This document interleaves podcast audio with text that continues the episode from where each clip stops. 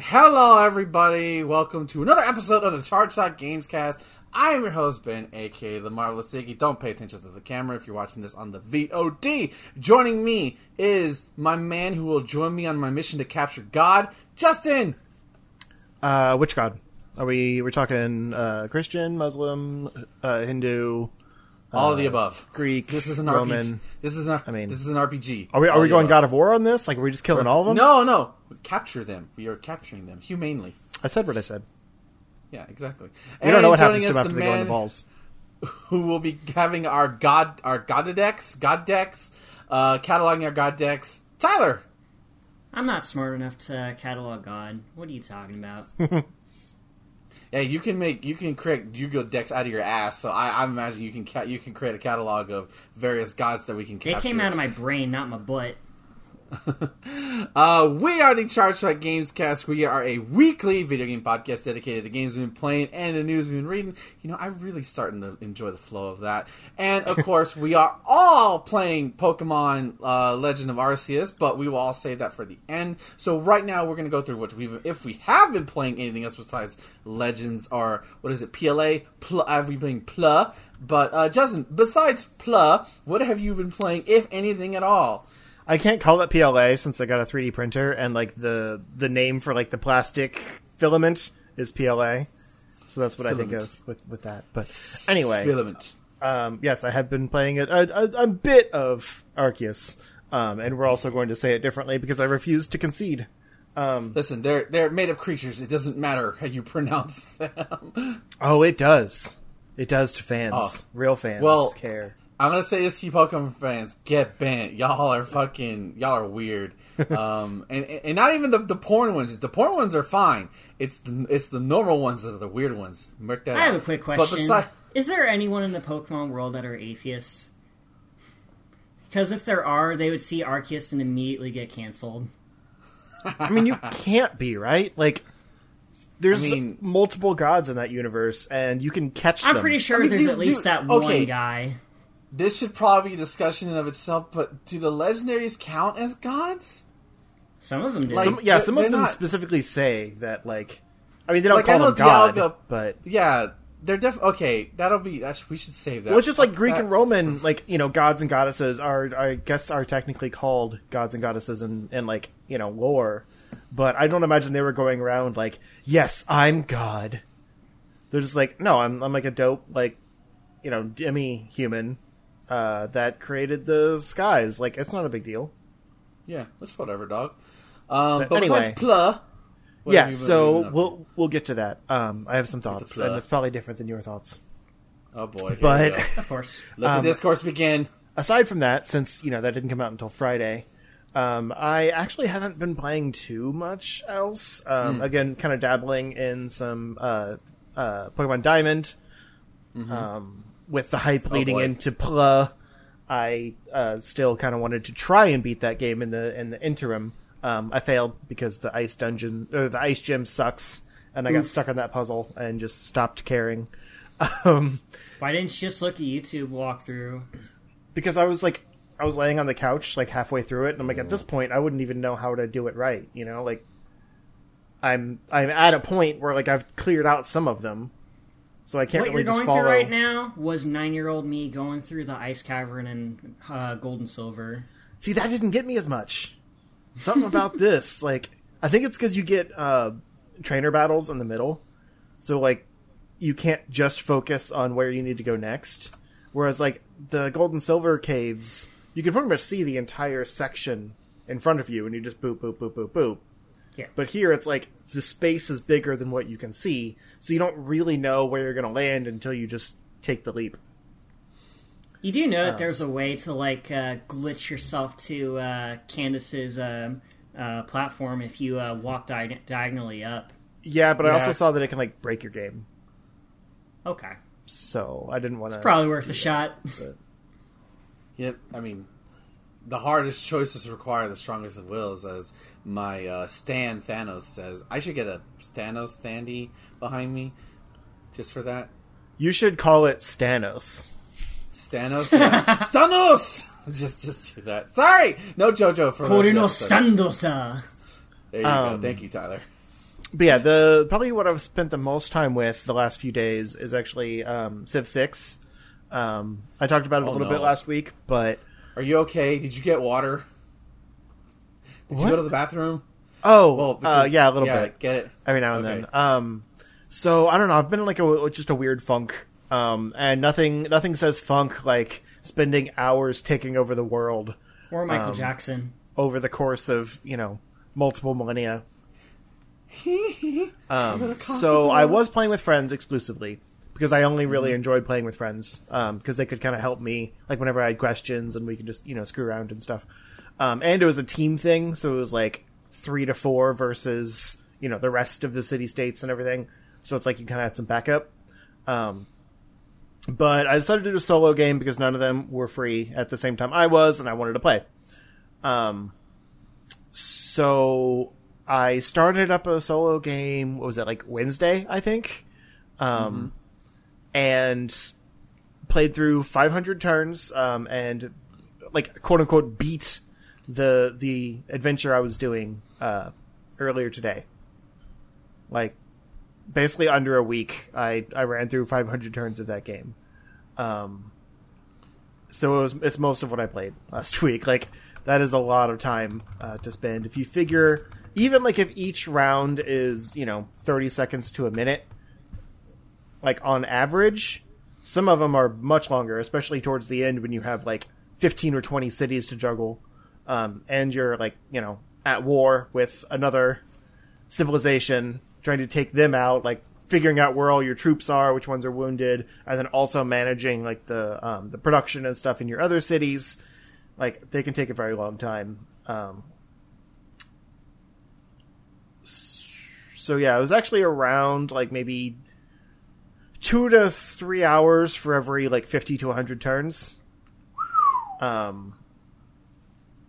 So you know, multiply that by five, and that's how long it took me. Uh, It's a lot of turns. yeah, and that's normal mode. One of my friends like refuses to play in anything other than marathon mode, which I think is twenty five hundred turns. Damn. Oh Um, no! So basically, like every turn is a year, um, because it goes from like the no, not a year. It goes from BC to like twenty five hundred AD. Um, so I don't know exactly how. I think it's like ten years a turn, maybe instead of like so what you're saying is every battle is the standard length of a typical Dragon Ball Z fight. Yes. I don't totally understand what that means, but yes, let's just let's just go with yes. Um so yeah, I kept it pretty simple for my first like solo game, but um, I did have a lot of fun. I'd never actually gone like from beginning to end, so it was my first time seeing some of like the late game troops and stuff you get, like in the you know in the modern era and even like the futuristic era, since it does go past our civilization. Um, and like especially towards the end you uh you get the ability to create you know obviously you have to power your cities at a certain point in order to get like the high you know high tier um, improvements and so you go from like coal to oil to nuclear um and then you can also like add in wind and uh uh solar and like hydroelectric power sources um, they all create varying varying amounts of CO two in the world, um, which can affect the uh, the flood levels.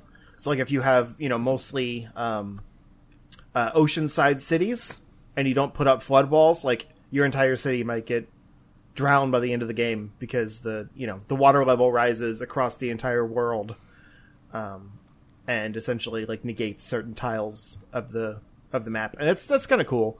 Um, the way they you know put global warming into the game.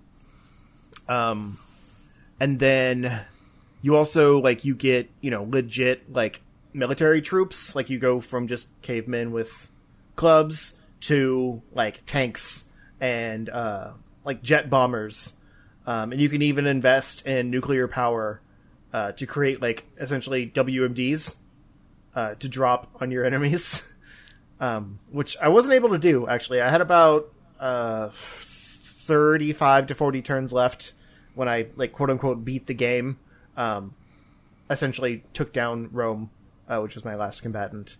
Um, Hail Caesar, Emperor of Rome. yeah, I, I killed Rome with a uh, with a giant mechanized uh, warbot, which was pretty dope. Are you sure you're not playing an anime game and you're playing Civilization Six? I mean, it kind of becomes a little anime by the end with the with the um, upgradable mechs you can create. Um, yeah, so unfortunately, I didn't get to get to uh, nuclear uh, powers. I had the bomber, but I couldn't arm it with nukes because I didn't have any uh, researched yet. But yeah, you start like um, you start grabbing like uranium to uh, to keep your robot running. Like it, it uses like its own resource to maintain itself, and like your jets and stuff use oil to maintain themselves. So you have to have these regular sources of them to um, to function and stuff. Um, and then like you can uh, research various like space race techs. Um, so like one of the goals to win the game, like if you if you're not the type to just take over the world, you know, through force, um, you can win through other ways, like religious, uh, like essentially spreading your own religion across the entire world, um, which I didn't do because I wasn't able to make a religion. I'm not sure why. Um, so I just cleared You out don't everyone have else's. enough. Uh, you don't have enough squandered money. Yeah. um, I, I I really wanted to make the, the religion of Arceus um, a reality, but oh Man, well. everyone knows that the religion of Giratina is much superior. So you say that one different too. I say Giratina. Tomato, Um, tomato, my friend. Wait, how do you say it? Giratina. I've never heard anyone say Giratina. It's Giratina. The gear, because it's a gear. Yeah, Right. Well, I guess somebody here is W wrong. Yeah, you. it's it's what wrong? Jeez. There you go. Thank you. That's that's how you say it in the in the uh, delusional. What is it called? The delusional world. Where that Giratina's from? The distortion world. Distortion Oh, world. yeah, yeah, yeah. you They go. also I have like- the same discussion for uh, uh, Howrong and Tekken. Is it Howrong or Huarang? Yeah, probably horror. Anyways, sorry. Yeah. Tangent. So um, I wanted to to put everything into science and like just be the first to Mars, which is a, a thing like kind of a win condition you can do. Um, but Rome was already beating me in the space race, so I figured I'll just kill Rome. and I didn't know that that would just like win the game. I thought that like I would take out all the adversaries, um, and then just basically like grind out the rest of my turns, you know, taking over the world essentially, like seeing the spoils of my victory. Um, and technically, you can do that. Like whenever you get to the victory screen, there's a one more turn button that'll just kick you back into the game. But like, I already won. Like I thought there would be more to it after you, you know, like do essentially a military uh, succession of the world. Um, so that was a little strange, but it was it was jarring because like I was kind of slowly taking out the other cities that um, that Peter I forget the the guy in Rome um, like the you know leader there uh, what his name is but His name is Roman, ironically. um, but yeah, I was taking out his cities, like converting them because I was like, you know, really close to him. And every time I would convert one, I'd like move my troops over into that space and kind of, you know, go in further from there. Um, and I thought I had to take over all of them. He had like probably 15 cities across two continents. Um, so I was just kind of clearing out Rome on my way. And then I guess because Rome's the capital, it like deleted him from the game and I won. Um, you know, it is what it is. But now I know, and I can go in like a little bit uh, more knowledgeable for the next run because, like, like I said, I'd never played the end game stuff, so I didn't really know what, how to prepare my civilization for late game. Um, and I ended up having like a ton of like just outdated troops and stuff way into the modern age because I just didn't have the resources to you know prepare for some of that stuff like the uranium and things like that. Um, but yeah, it's a really good game. Um, actually, I just got it on PC on the Steam sale um, because I've got some other friends that play on there. So that way, like you know, if my my PlayStation friends that only play at like two in the morning um, on weeknights, if I never get to play with them, at least I can you know pull up a game on PC. Um, and I'm kind of curious, like how it controls differently because it maps well to a controller, but some of the like movement around the map is a little jank. Um, but uh, that's mostly it honestly, uh, since we're not talking about Arceus. Um, yeah, it's been kind of a light week. I haven't really felt like doing much of anything, so it's been a lot of like laying on the couch, um, playing Pokemon like casually uh, while watching something or whatever. Cool. So Tyler. Uh, I actually have a bit of a packed week this week for once in uh, one of these shows. Um, I got a bit further in Dragon Ball Z Kakarot. Um, I've gotten through most of the Android arc at this point. Um, it starts off, obviously, with uh, the confrontation with androids 19 and 20, uh, who, if you're familiar with the source material, are a huge joke when it comes to like the Z fighters. Aside from Goku, who's pretty much just going through a heart attack at this point, either from the heart virus or too much bacon, depending on your interpretation. uh, and then Trunks comes back and tells you that these aren't the androids that kill us in the future. It's uh, Android 17 and 18 who promptly give Vegeta the biggest ass whooping ever. And uh, then we learn about the bio android from the future named Cell, who's going around eating people with his butt because um, he needs the power to um achieve his perfect form. and me? you know, it, it's pretty it's pretty much um, how, beat for beat how it goes in the show. The only he needs other butt thing, power. Yes, exactly. That he needs that perfect butt power in order to become uh, more powerful. But anyway, um, there is one scene that's a bit different from the original source material. Uh, when Piccolo fights Cell for the first time, he absorbs his arm, and uh, Piccolo leads him on into spilling the beans about who he is and where he came from, while um, feigning uh, being too injured to fight anymore. They don't really do that in this one. He's just like, "Yeah, uh, you're about to kill me anyway. Why don't you tell me everything about you?" And Cell's just like, "Okay." So yeah, that was a bit weird, but you know, limitations of hardware, whatever. And uh, I am up to the point where uh, Cell is now perfect. He has absorbed both 17 and 18 at this point, and has announced the Cell games. And um, there's a portion of the game where you're pretty much Question. just what's up? Was the cutscene of Android of Cell absorbing 18 as weird as it was in the show? Um, it they actually fully animate the one where he absorbs 17, and that's pretty accurate. But when he absorbs 18, uh, it's just uh, using the character models, and it's not as graphic as uh, that previous one. Honestly, Yeah. It's I don't. I really don't understand why Don't they don't Google that. Don't. Google that because you're gonna go down a rabbit hole you may or may not want to go down. Trust me. Do not look up Cell Rule 34. Trust me on that one. Not anyway, even that. Not, not even not even that. It's just don't look up that scene. Just just don't. Uh, him turning into his perfect form in the anime is uh, one of the better transformation sequences, but you know that's just whatever.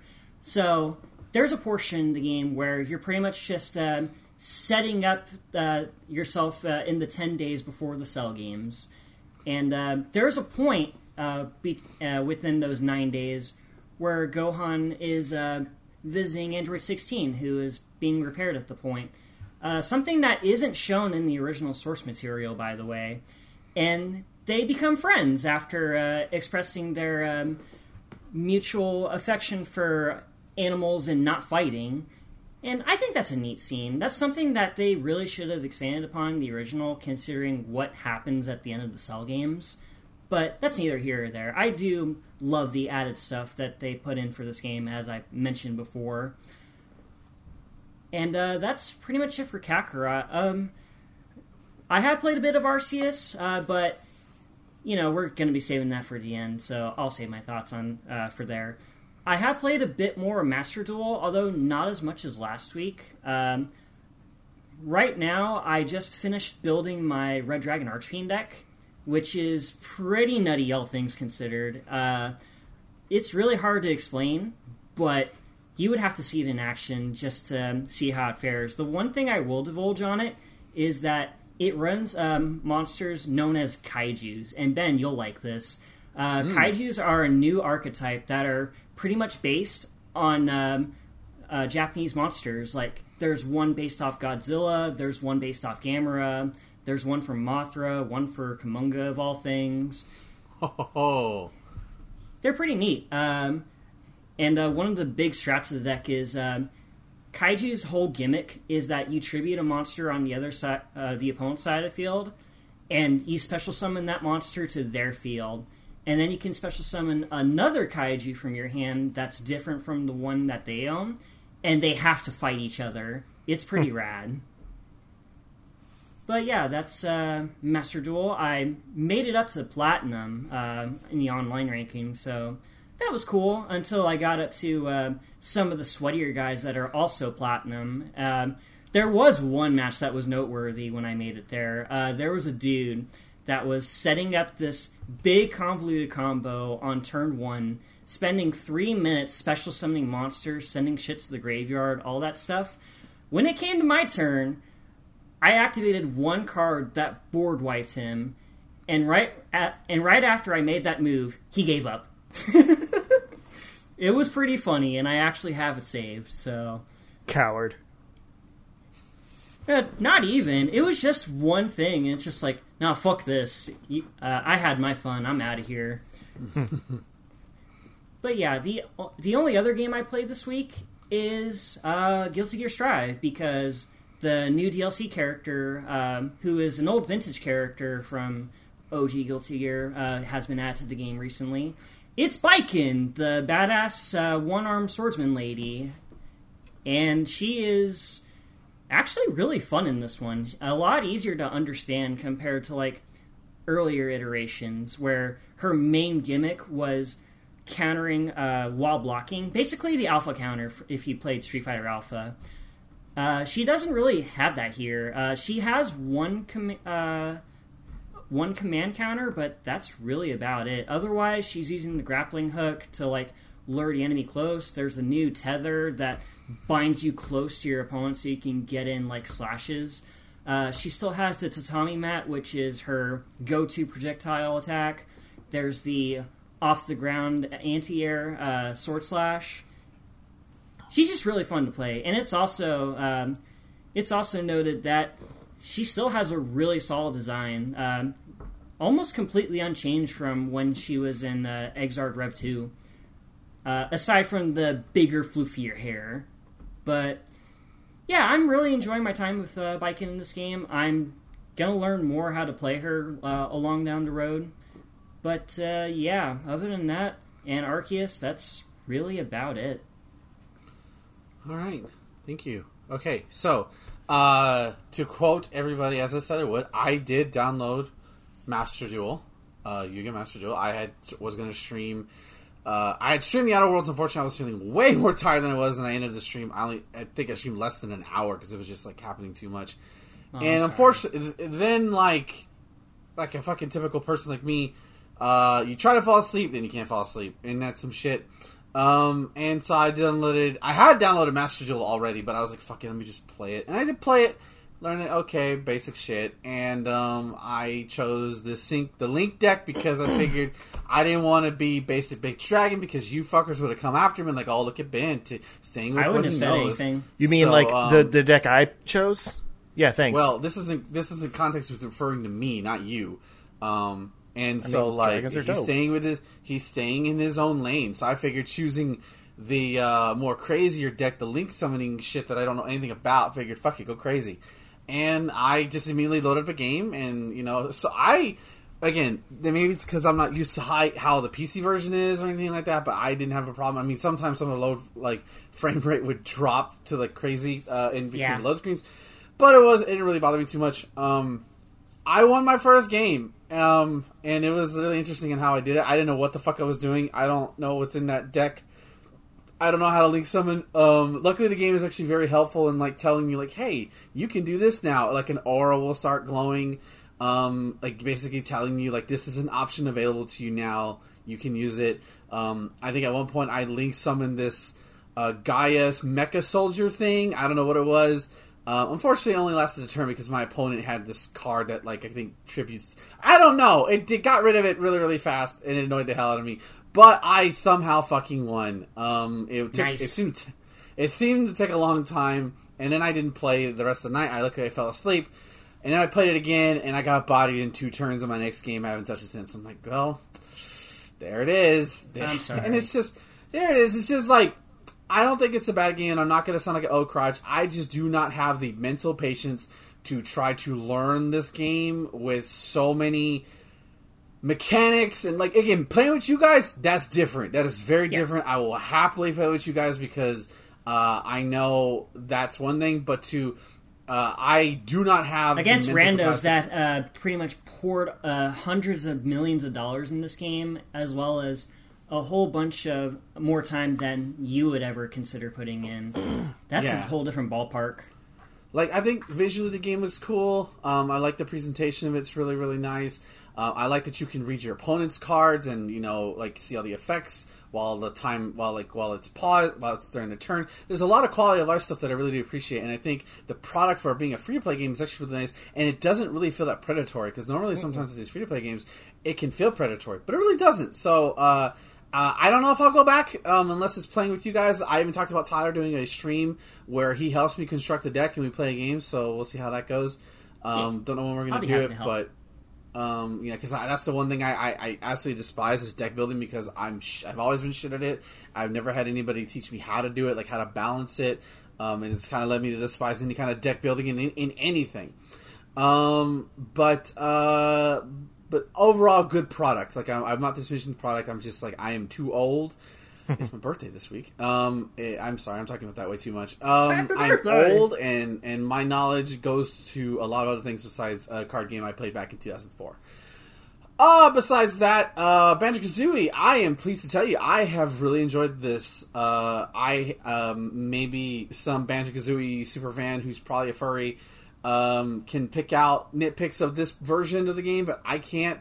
Um, I have completed, well, I guess you'd say 99% complete because I didn't find the two, uh, health extensions in each level.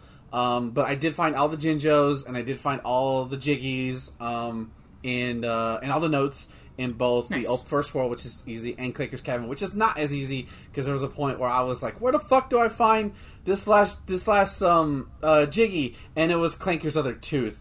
I, I I was like, "Where can it be?" And then I looked, like, wait a minute, hold on, wasn't I on that platform to get in the first place? And then it, you needed to shoot his other tooth off. That's what I was missing. Um, and I thought Clanker's Cavern was a lot bigger than I remember it being. It is relatively small uh, in comparison to what I remember it being, but still, the and I don't think this is like uh, switch jankiness. Uh, God, that's the swimming underwater where going through the chain is not bad. Like releasing Clanker, it's trying to collect the notes sucks because when Banjo wants to swim, he fucking will miss everything. Uh, if you're not like precision swimming, but unfortunately, because you're precision swimming, precision swimming, uh, you you can you can miss it, and then you can also miss the fish that gives you the bubbles, and then you're gonna die. So I use I was smart and like basically loaded up a save point every time I was close to losing out of air if I couldn't hit the fish. So just to save myself some agony. But I'm really enjoying it. Uh, I was about to go into Bubblegloop Swamp until Pokemon came out, so I'm I'm planning to basically keep uh, keep it like at like maybe my work game or my night game or something. But I do want to play this game and beat this game because it's it's legit fun. Like it's and uh, oh and um the other one, the Cove, the Beach Cove with the shark. I, I did that one too, so I did three levels. Uh, that one's really fun. That one's way bigger than I remember. I was like, oh yeah, it even goes all the way up and everything. I remember all that yeah, it's stuff. the one where it teaches you how to fly. That's my yeah, favorite re- level. it's- yeah, it's really good. Great. That's possibly the not the least dumb sounding music uh, of the entire soundtrack so far because it's like do do do do do do do like it's actually it feels like beach actually feels like beach music versus like I'm watching a dumb Saturday Mark car- cartoon Until you get chased stuff- by the shark, in which case it just becomes fucking Jaws. Yeah dun, dun, oh my god that was the scariest thing back then it's still terrifying now just Yes. like boom boom boom boom and you can't see him it's great so so I far like how the music just like it just changes. Like there's Oh, no it's transition great. or anything. Just do do do do boom, do boom, do. boom, boom. like ah exactly it's it's it's really fun and i know that's that son of a bitch comes back in a later level so i'm not looking forward to that um yeah uh and bes- i think now we'll go ahead and talk about arceus before we switch to the news because we will be talking about um pokemon later but i think right now since we're we ended we didn't talk about arceus so the time is a little bit short so let's go ahead and go around the table raw first with justin un unpolished thoughts Pokemon Arceus of what you've played. Uh, question: Have we all gotten past the first quote unquote boss? That do you want me to name or not? I'm at that. Okay, so I've just a little bit past that.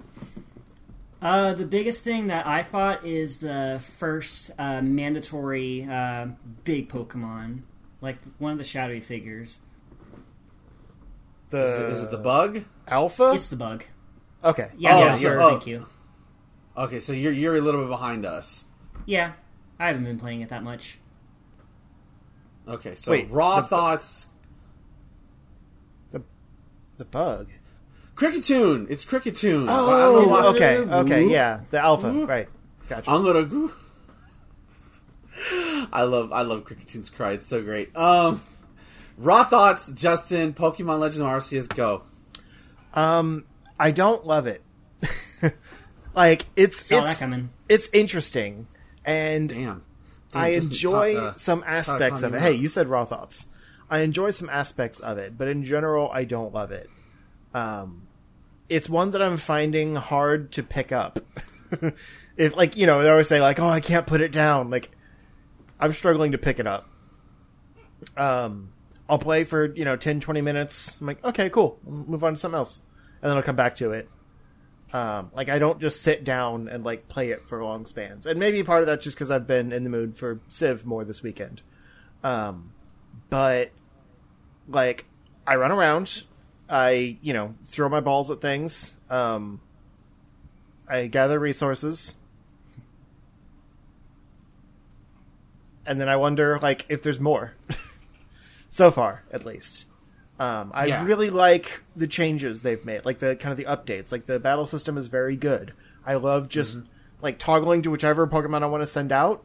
Like there's no question of like, ugh, I gotta waste a turn, like switching out, you know, because whatever this wild No. is that I just ran into, like I gotta switch out to something that's better against it. It's like you know what you're running into, and if you choose to fight that thing, you can send out exactly what you need to send and it just takes out a lot of the guesswork, especially trying to like catch some of the the meaner ones.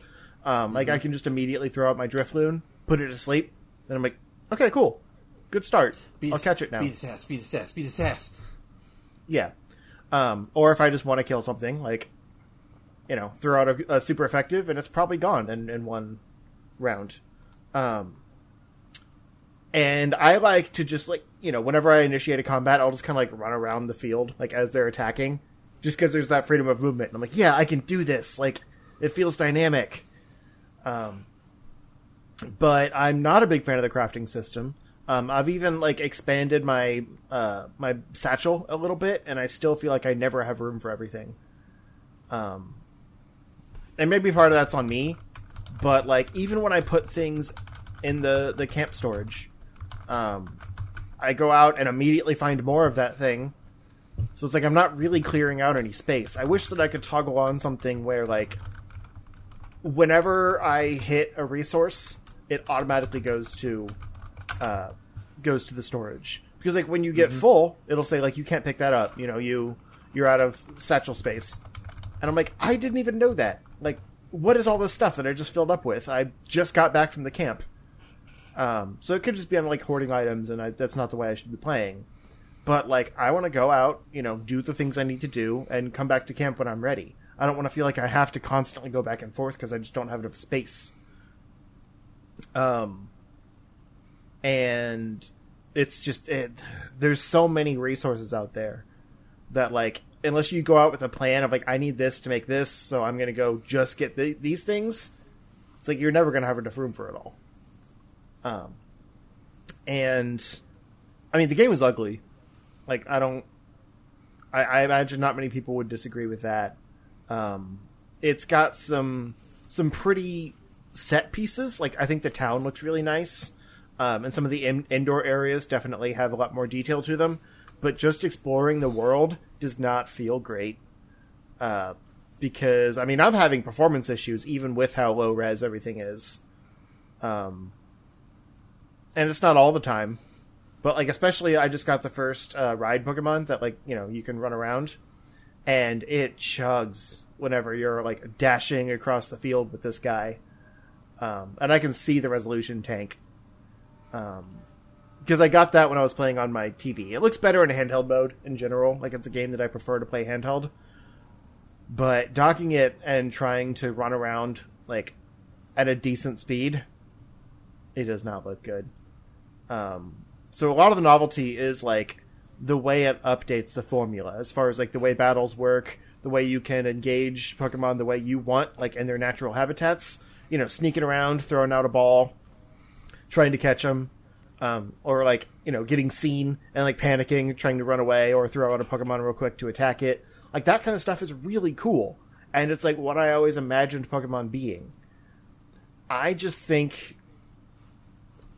in Game Freak's hands, you know they they have their reputation of like a bare minimum type thing, and this is their first time like actually doing something new that like really evolves the franchise in a new way in you know 10 15 years um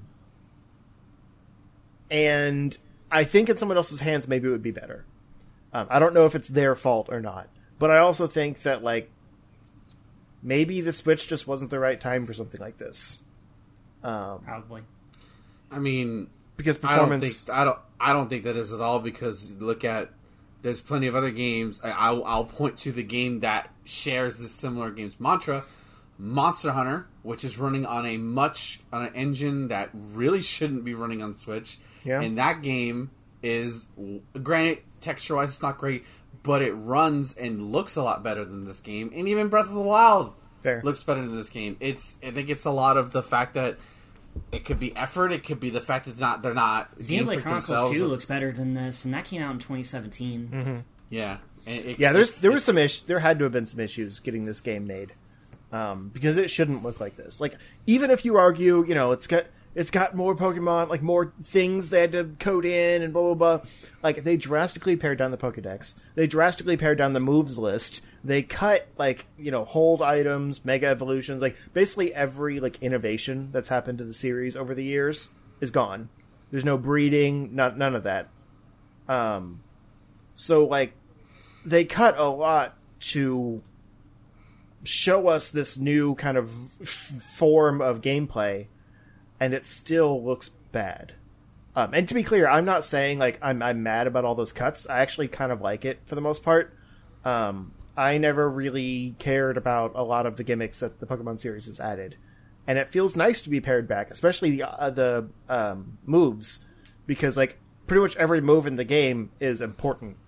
It's not just like the the elemental variants variants of various things and like you know moves that essentially do the same thing but have a different name that kind of stuff um every move in there feels like it has a purpose and like there's also very like nice unique animations like the pokemon actually make contact with each other whenever they fight um you're not seeing the the dumb like static tail wag with tail whip and that kind of thing um Or like shooting water gun out of Weasel's ass. Right. Like they put a lot of detail into that stuff. And that's what I'm that's why I'm praising the combat, especially with like their strong style and agile style and that kind of thing. Like there's a lot of depth there. But just exploring the world I don't I don't like it very much.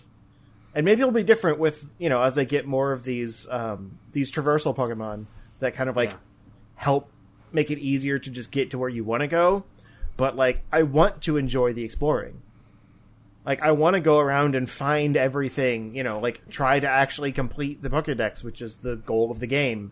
But having to go back to the camp and then basically leave straight out of there, like I can't, you know, teleport back to exactly where I was or anything like that. Um, I can teleport to the camp, but then I still have to like just walk back out to where I was. Um, it just starts to get tedious exploring, and I'm only you know a few hours in.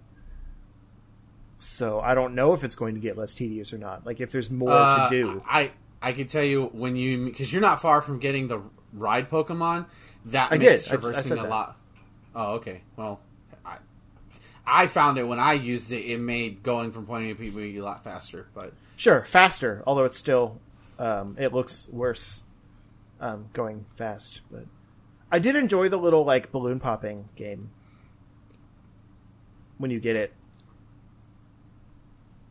I haven't done it. I have I have it, but I didn't do it yet. Oh, okay. Um, I'm just imagining the Chocobo race from Final Fantasy X now that you say that. uh, it's better than that. Yeah, anything is. Yeah, but I don't know. Like I'm I'm somewhat invested in the actual story, um, because I think like the you know the character animations and the way they interact with each other and stuff is nicely done.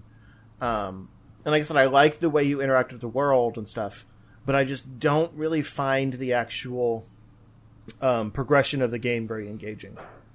Outside of the bare minimum of like, you know, you fell from the sky and we need you to go do this, and like, I'm curious. It's like- basically an isekai at this point. yeah i'm curious like when the other shoe is going to drop and like it it like clicks with me um but right now it just kind of feels like going through the motions to find the thing that's going to hit like hook me um and maybe part of that's because like i haven't really found any of the you know new forms of pokemon or anything like that yet so it really just feels like i'm just catching the same things over and over again just to fill the pokédex um So many Bidoofs. yeah.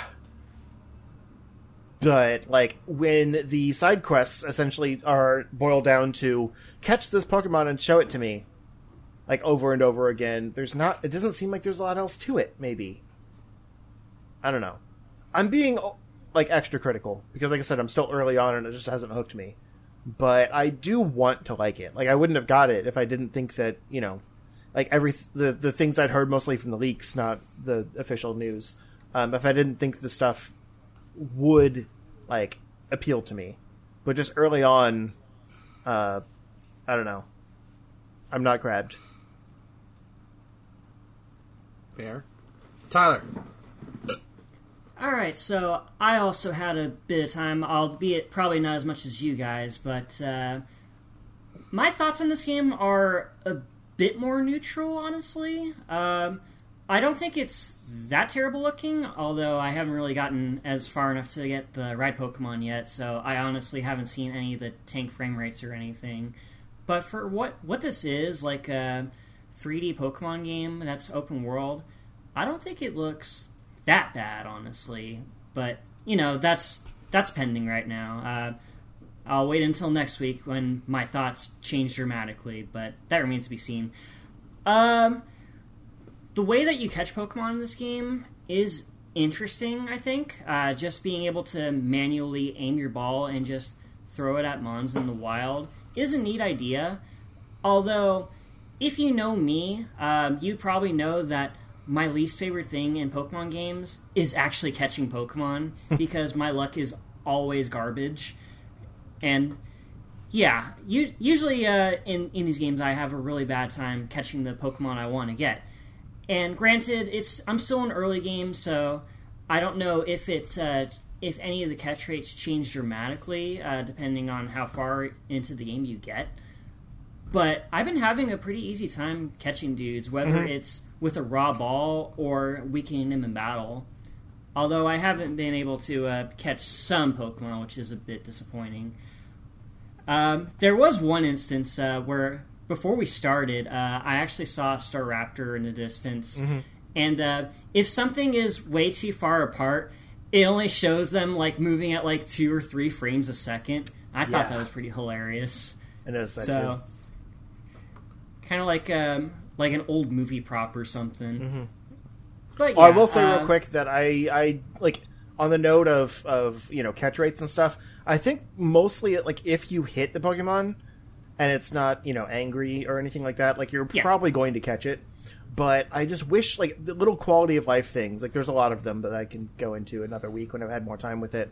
Um, but a little quality of life thing would be to have like an actual arc on on your throw because it's hard to tell if it's going to be too far away or anything like that when you throw it. Yeah, that's part of the problem well- of uh, me catching mons. Generally, if you when you hold the ZL button, you're unless you're using the heavy ball, your per, your your Pokeball is gonna be pretty close. That's that's from my ex- personal experience. Yeah, but that's what I'm saying. Like, there's different types of balls that have different like arcs or whatever. So I think just the easy way to show those would be to just put a little indicator whenever you like aim your reticle. Yeah, like if you're locked on or something. Yeah, it's a simple But thing. yeah, th- yeah, there are points where I could have sworn that uh, my aim is right on the mark, and when I throw my ball, it's either too far or too short, Mm-hmm. and I'm just kicking myself every single time. Like, fuck, how did I not get that? yeah, But yeah, uh, there are some things that I actually do like. Like, um, evolving, for example, um, you can actually uh, toggle when you can actually trigger it. Uh, if your Pokemon reaches a specific level, they don't just automatically evolve like they do in the other games. You can just go in the menu and just uh, decide whether or not they evolve or not, and that's pretty cool. I do like that at the very least, being able to choose at your leisure whether you want your mons to change or not. And the evolution is just metal. Yeah, it is. Like it's the Uh, best evolution screen we've ever gotten. Absolutely, I, that is indisputable at that point. Uh, but yeah, uh, aside from the story, obviously I'm not too far into it yet, as I said before. So uh, my thoughts are pending. Fingers crossed that I'll enjoy this game more than I currently am. So who knows? Oh boy, okay. Uh, I love it. Um, I don't think that's a surprise. This was easily a game I was looking forward to. And I won't lie, I had some trepidation maybe the day before, like, well, what if it does suck? You know, like you always think about that games you're looking forward to. Like, what if it's not good? What if it, like, the lackluster feel? And I, unfortunately, I did not get to play a lot of it until today. Today was like the long most I put into it because work or sleepiness or uh, uh, stream obligations with uh, or stream things with uh, Thomas and then the Royal Rumble. So like I didn't really get a chance to do any of it until like I, I played a little bit, but today I really got to stick my teeth in it, and like I loved exploring in it. I couldn't help like to me this was like it, it felt like what Pokemon should be. Just going out there and just wandering. I kept expecting when like the game would tell you like here's the quest marker. I fully kept expecting the game to tell me don't go over there go back your ass over here. But you don't know. You don't. You can literally go for the most part. There's certain points where like it's cut off because you don't have the Pokemon, like the I think the river, unless there's a. I'm not looking at the map clearly enough, but like because you can drown in water. Um. Uh. I, I I just kept going. There was a point where after right before I got to like the first big boss segment, um, I found this fucking cave to the side. I'm like, wait, wh- what is this? And I kept going. I kept going, and then I found Machamps there, and I was like, okay, I'll, I'll come back here. I'll, I'll come back later. Like it's, I'm not gonna tell you where it's at because I'm. That, You that- entered that'll the Goro's fun. lair. Um, y'all gotta y'all gotta find it. Uh, No, that's but cool. I get, but like I was like, I, like to me, I like just like finding a Pokemon and like. Um, and just lo- and just seeing them in the wild is enough, is like pretty much enough for me to establish how much the wild areas and Sword and Shield were uh, and uh, and their expansions really did it for me and like that was like that's what I want and this is what it's giving me. Um, I do. I don't mind the side quest. I like it because it's it, it, it's basically it's stuff I can do while I'm out there doing the main quest. Um, like it's not something obtrusive or like you know or something like that. Um, and, But like, half the time just- when I talk to them, like I already have what they need, so I just yeah, and then that boom, there you go, quest done. So I, I see it as a positive. It's like I already did the thing. Here you go. Here's the thing. Very Um, Xenoblade, these side quests. Yeah. Um. Well, yeah, and like I like I just love it. Um. It, it like it's it's and especially once I started going and just finding. I remember uh, there was this one uh, earlier today. I was just. Uh, I fell down the cliffs like literally. Uh, that's the only thing I wish this. I wish this game had a jump button. Like that's the, like if I Yeah. could have a criticism, uh, it's like I, it feels weird not to have access to a jump unless you're on the ride Pokemon who you can jump with. Um, but uh, like I, I was, I tumbled down the side of the cliff, like, oh shit, there's Paras here. Oh shit, it's attacking me. And then I see fucking uh, um Parasect, and that you don't understand. Like the sizes, some of these fuckers are huge. There's there's plenty of of alphas out You're there. being attacked by a giant dead plant. Exactly. Um, and it's it's just like holy shit. Um, and I'm thinking I got this, and it's like level forty. I think uh, minor spoiler, but the first alpha you technically see is if you go off if you go off the beaten path of bit is a level thirty or forty. Uh, po- uh, and I don't. I think it's a Ponyta. I don't even think, it's a Rapidash, and it's huge. No, it's a Rapidash 'cause it's got the horn. it's Okay, I don't remember. I was I just saw it was big and I ran the other way.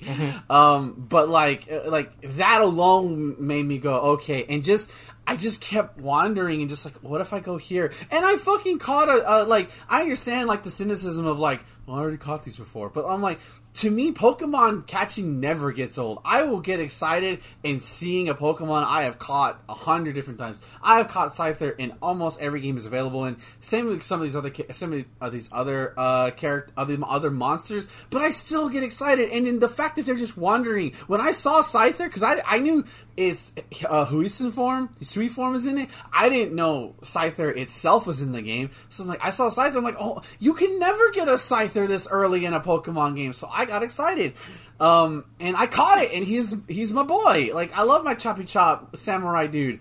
Um, I just found him too. Like after you said you caught one, I was like, oh, there he Yeah. is. Yeah, and then like I found the mossy rock that let, allows Eevee to become uh um nice. uh Leafeon. So I'm like, shit. I Have you found an Eevee? No, no, I've not found any Eevees yet. I found one fact and that- I missed it.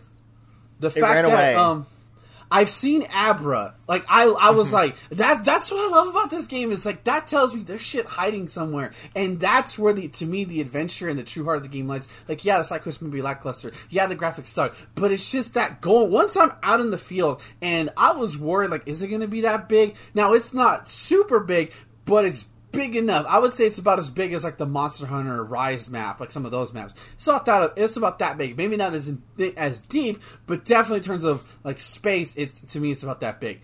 Um, so like I was just wandering this right side of the mountainside of your second base cliff. And like I see something out of the corner, like what the fuck was that? And it's an Abra just fucking teleporting. I can't catch it yet. Uh, I, I was too slow.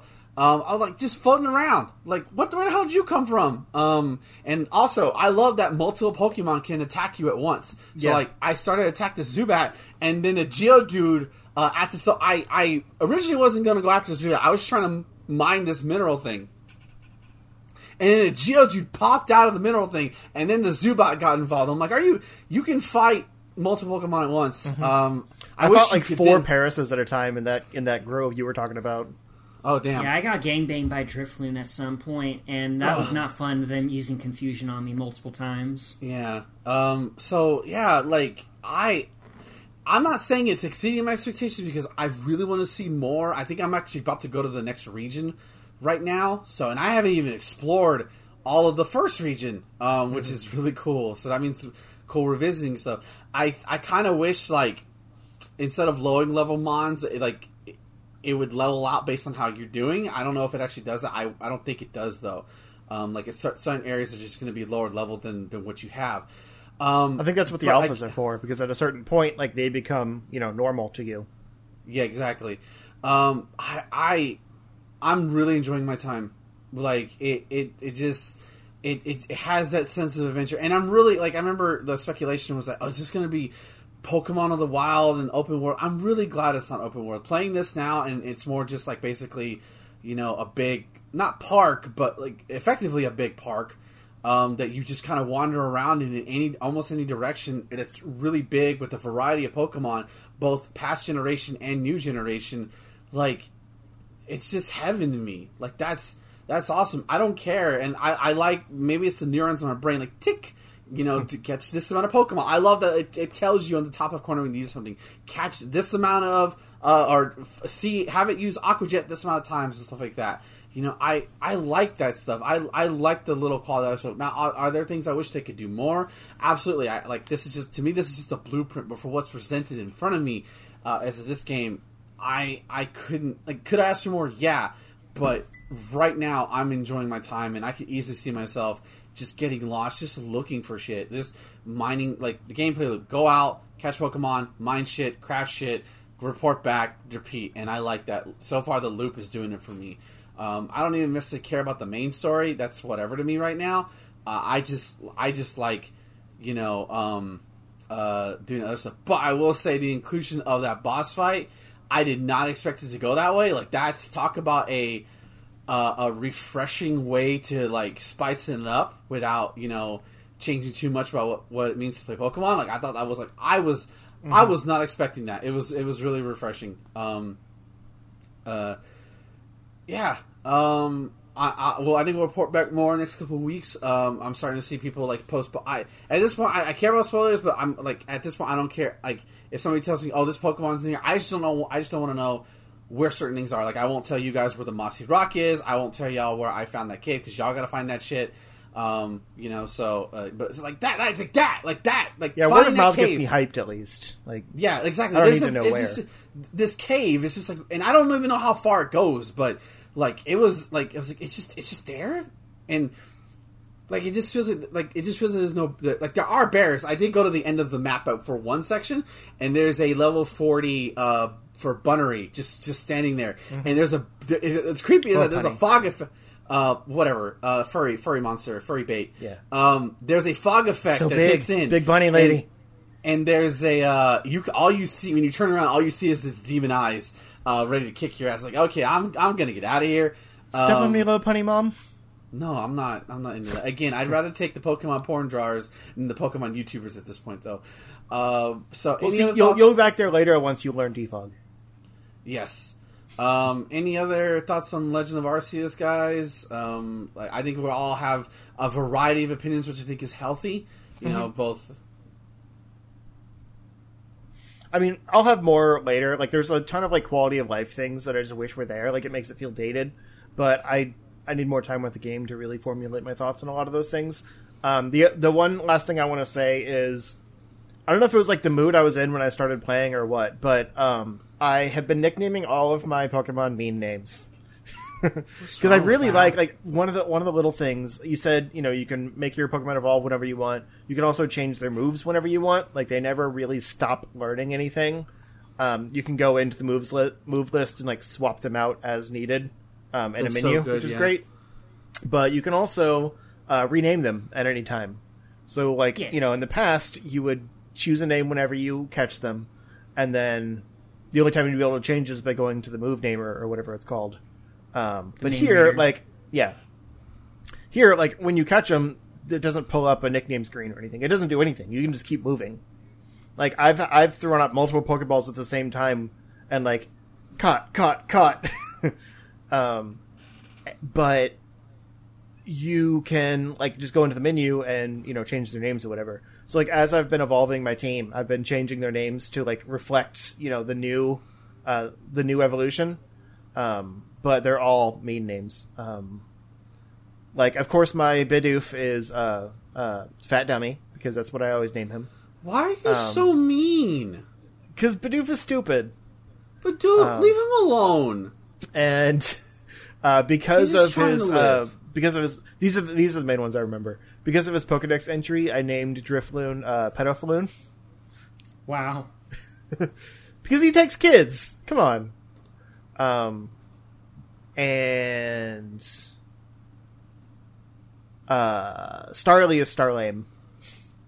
Oh my That- god, that's the the last one I remember right now because my team's been So- you know in flux a little bit lately. so. I'm Oh, original. no. I named my Oshawott Revolver because Revolver Oshawott. Nice. Um, no, I did just remember another one uh, because you know with with um, Diamond, I'm doing it all after friends. Like they're very you know cool names. Um, this one I still, of course, got a Shinx like first thing, um, but I named it Stinks, and then it evolved, and I I renamed it to Suxio. Sucks Ray. Yep, uh, that's the that's gonna be the next one. So yeah, I don't know. I just I had a random thought to make all mean names once I found out that you could rename them, and I'm just sticking with it because that's the theme.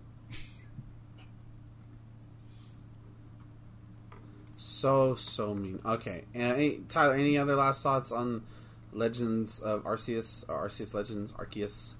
Um, it's still pretty early for me to say anything more that I already have. So stay tuned for any further thoughts uh, in the next coming weeks or so. All right, there you go. So let us know what you guys think of Legend of Arceus. I think for the most part, I at least on my timeline feed, it's just been overwhelming positivity with the mix of like, yeah, it looks like shit, but I'm having fun. Um, you know, so I think that's I think that's, I think that says it all. We're gonna take a break, and when we come back, we will be discussing the news. So sit back, everybody, uh, and we'll be back momentarily.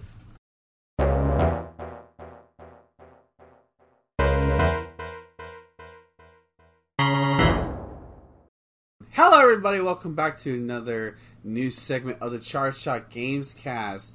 All right, so let's go ahead and kick it off um, with the uh, wow. You guys, um, let's see. Uh, is it the EA? We're talking about the EA thing, right? Yeah, because the last thing we Yeah. talked about was. Okay. So, okay, so for any from Star Wars, going to Star Wars. Uh, apparently, Respawn Entertainment, uh, the people behind the beloved Titanfall game, um, Titanfall series rather, mostly Titanfall two. Uh, they're going to be coming out with a Star Wars game. Uh, Electronic Arts and uh, Lucasfilms are joining forces to continue delving the all new world classic game experience set within on beloved Star Wars Galaxy. Respawn Entertainment is best known for their work on Apex Legends. Oh yeah, that game too. Titanfall and Star Wars. Oh yeah, they did do Fallen Order. I forgot about that. Yeah. they did that one. Uh, I played that one. and I forgot that is leading the development and production of these next of these new projects.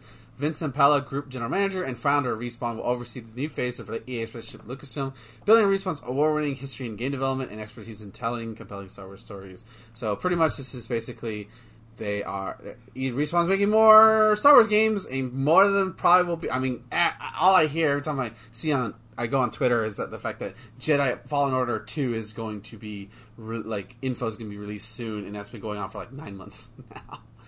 I mean, it is coming. To, they confirm one of those projects is Fallen Order Two, Yeah, um, and then the others are like basically no information. Uh, they have to do a Mandalorian game, right? I feel like they missed like like I feel like one of them has to be Yeah, a it would make sense. game. Well, there's I'll, I'll take over here. There's a first-person shooter game, um, which could possibly be like a you know bounty hunter, like a like a. Uh, I think of like the Star Wars bounty hunter game that was on GameCube, um, something like Oh, that, yeah. but first person, or possibly just another Battlefront. Um, and then the third one is a strategy game um, with the newly formed Bit Reactor, uh, co-produced by Respawn. Um, but Bit, Bit Reactor is the main studio, and I've never heard of them, but I guess they're new. Um, so I can't. Has, has there been like a? I'm thinking like a top-down, like you know, RTS. Has there been The only game that the only game that comes to mind is the weird chess game uh, from A New Hope. They actually made a game around that. Oh, yeah. Okay. I mean, I think it could be cool to kind of give like the um the crap Blizzard RTS thing um with aliens and stuff. What's? StarCraft. Yeah, to give like the StarCraft uh, formula to Star Wars. Like, I think that could work Like- well. But I guess. so yeah, it sounds like, that these aren't all like hands-on being developed by Respawn. Um, they are like directly making the uh, new Jedi series game, um, and then the first-person shooter. Um, and the third title, they're just overseeing and like helping produce. Makes a little more sense. To, to have one studio making three games would be a lot. But then again, it's EA. I'm sure there's crunch. Oh, for sure. Um, Most well, definitely. Show show me Fallen Order too, because I was immediately impressed with the first one. That, that Yeah. I got to finally play it. Um, If that's not coming out like this year, I'll be surprised. yeah, we'll see. Um, well, shout out to Maybe that it's more falling Star, through the cracks.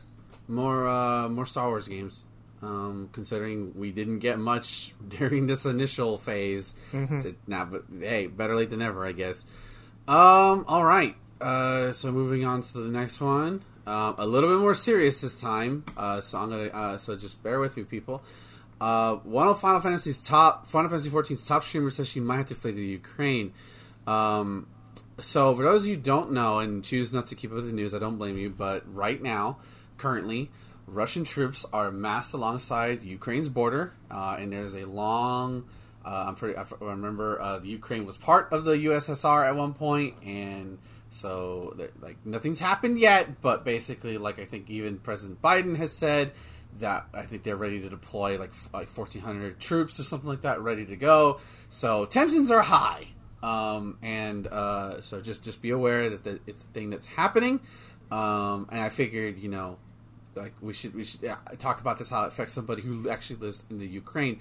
Um, and I apologize for the pronunciation because I know um, I pronounce it as Kiev because that's how K I E V that's how it was pronounced under the capital when it was under Soviet Union, and now they've changed it to K Y I V. So I don't know how to pronounce this. I will be pronouncing it as Kiev. If anybody has the correct pronunciation, please tell me so, and I will properly pronounce it. Um, but uh, one of the biggest content creators for the critically acclaimed MMO Final Fantasy XIV warned her audience that she might have to leave her home if Ukraine comes under attack from Russia. Zepla is a Final Fantasy XIV streamer and YouTuber who grew up in the United States, but now lives in uh, Kiev in the Ukraine. During a stream last week, she took a break from Final Fantasy to discuss the news about Russian troops gathering at the border between the two countries. To illustrate her point, she brought up a map of the two countries, explaining that Russia and Ukraine have, been, have engaged in various conflicts for a long time, including the war in Donbass, which has been going on for eight years. Uh, here in Kiev, people haven't felt the conflict uh, have felt haven't felt like the conflict moved further west. Zepla said now Zepla said that she's concerned that the soldiers gathering at the border could launch an attack that could affect her at any moment. This isn't a sudden aggression. We've had aggression, and now it's different. Now people here everywhere I live are actually scared because of the buildup of troops along the border. So it's military alliance with Belarus. Um, there's also a clip, uh, and of course they play um, the the White House. The speaker uh, is basically saying that Russia could attack Ukraine any moment. Hasn't happened yet, thankfully. Um, it says Zeppelin has taken all this news as a signal to be ready to leave. Unfortunately, because she has pets, it's not as simple as packing the bags. Ukraine's considered a high uh, risk uh, raised for dogs. She said this means that there's a lot of extra paperwork need to do, and there's very sort time to be done to get the dogs out of the Ukraine into the United States. Um, and basically, she apologizes for you know fear mongering and stuff like that. Um, at this point, it feels like there are enough fish, uh, there are enough official sources to say an attack could be imminent, like legitimate, respectable government sources saying that this is something I need to prepare for. If something does happen, I need to up and leave on a very short notice. I'm panicking here and something, uh, panicking on something on social media. You have at least some background, some context for what is happening.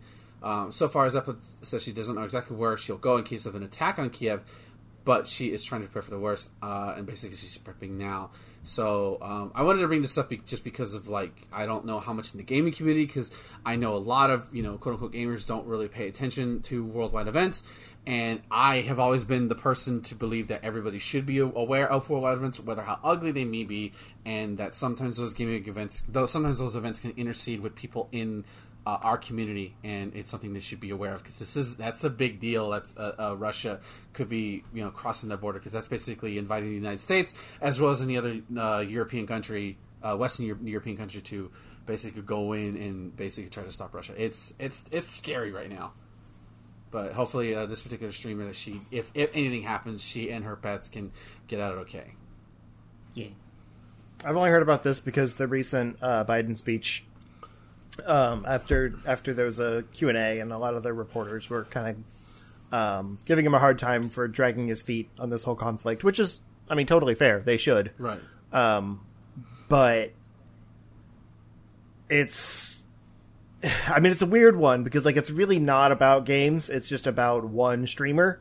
Um, Right. but it's still an important topic, and you don't really think about like the real lives of these people. Right. Um, exactly. Like when they're not, you know, streaming a video game in a fantasy world, like, you know, trying to entertain people. It's like there's still real stuff going on. Um, and like you said, it's important to uh, to make people aware of this news because it could affect us. Right. Exactly. I mean, um, like you take- could take go from instance- having not even known there was people at the border to suddenly like, you know, U.S. is joining Ukraine in a war. Exactly. Um, and or like you know like people like obviously the, there was the, the the the huge volcano that happened in the Isle of Tonga uh, a couple like two weeks ago that decimated that island. You know that like that you know I guarantee there are people on who on Twitch don't know and like I I personally want to use not like all the time but you know bring when when it's appropriate real life world events to to this show not make it about it but you know it is important to be aware of stuff like that and that like you know what would you do like all of a sudden like um if it, like obviously I'm I'm next to Mexico not that Mexico is uh, any problems but obviously there's cartels and shit like that like that's like that's that's a problem that's I- I'm not close to that but like you know it, it's it's something to be a, it's something to be aware of. Like sometimes, sometimes us in the United States or even North America in general, with some of our Canadian listeners, like it's kind of hard to think about, like another country attacking you. Like of course we all witnessed 9-11 when we were very young, but even then, that like nothing like that has happened since. Uh, thankfully, nothing like that has happened since. But like sometimes it's, it kind of puts everything in perspective of like just how dangerous things can be, and like even a person, and we're all affected by it, and we should be aware of what's going on. Um, okay, so sorry about that, guys, but I just felt like that was important to bring up. Um, so going on to that, so going from kind of a bit, a bit of a whiplash, um, uh, this is also kind of serious, but more so definitely in the gaming sphere of things. Um, there is a Dark Souls 3 exploit that could let hackers take control of your entire computer. Um, so this is like I don't know if this has been resolved. There hasn't been an update on this article. So uh, other than that, the according to this the- on twenty third that the servers uh, have, were shut down. They actually tweeted about that. Um, a dangerous remote code execution RC or a RCE exploit from Dark, found in Dark Souls 3 could be, lead a bad actor to take control of your computer. According to a report from Dexerto, the vulnerability only puts PC gamers who play online at risk and would potentially affect Dark Souls, Dark Souls 2, and the upcoming Elden Ring, since I'm assuming they all use the same servers. Or uh, servers for various Dark Souls games have since been shut down in response. The exploit uh, was seen in action during uh, the Grim Sleepers Twitch channel. Uh, and the industry the Grim Sleeper uh, game crashes, and the robotic voice begins belonging to Microsoft text to speech generator suddenly starts criticizing his gameplay. The Grim Sleeper then reports that Microsoft PowerShell opened by itself, a sign that a hacker used the program to run a script that triggered the text to speech feature. That is terrifying. Yeah. Um, Yeah. Your computer this- just started talking to you.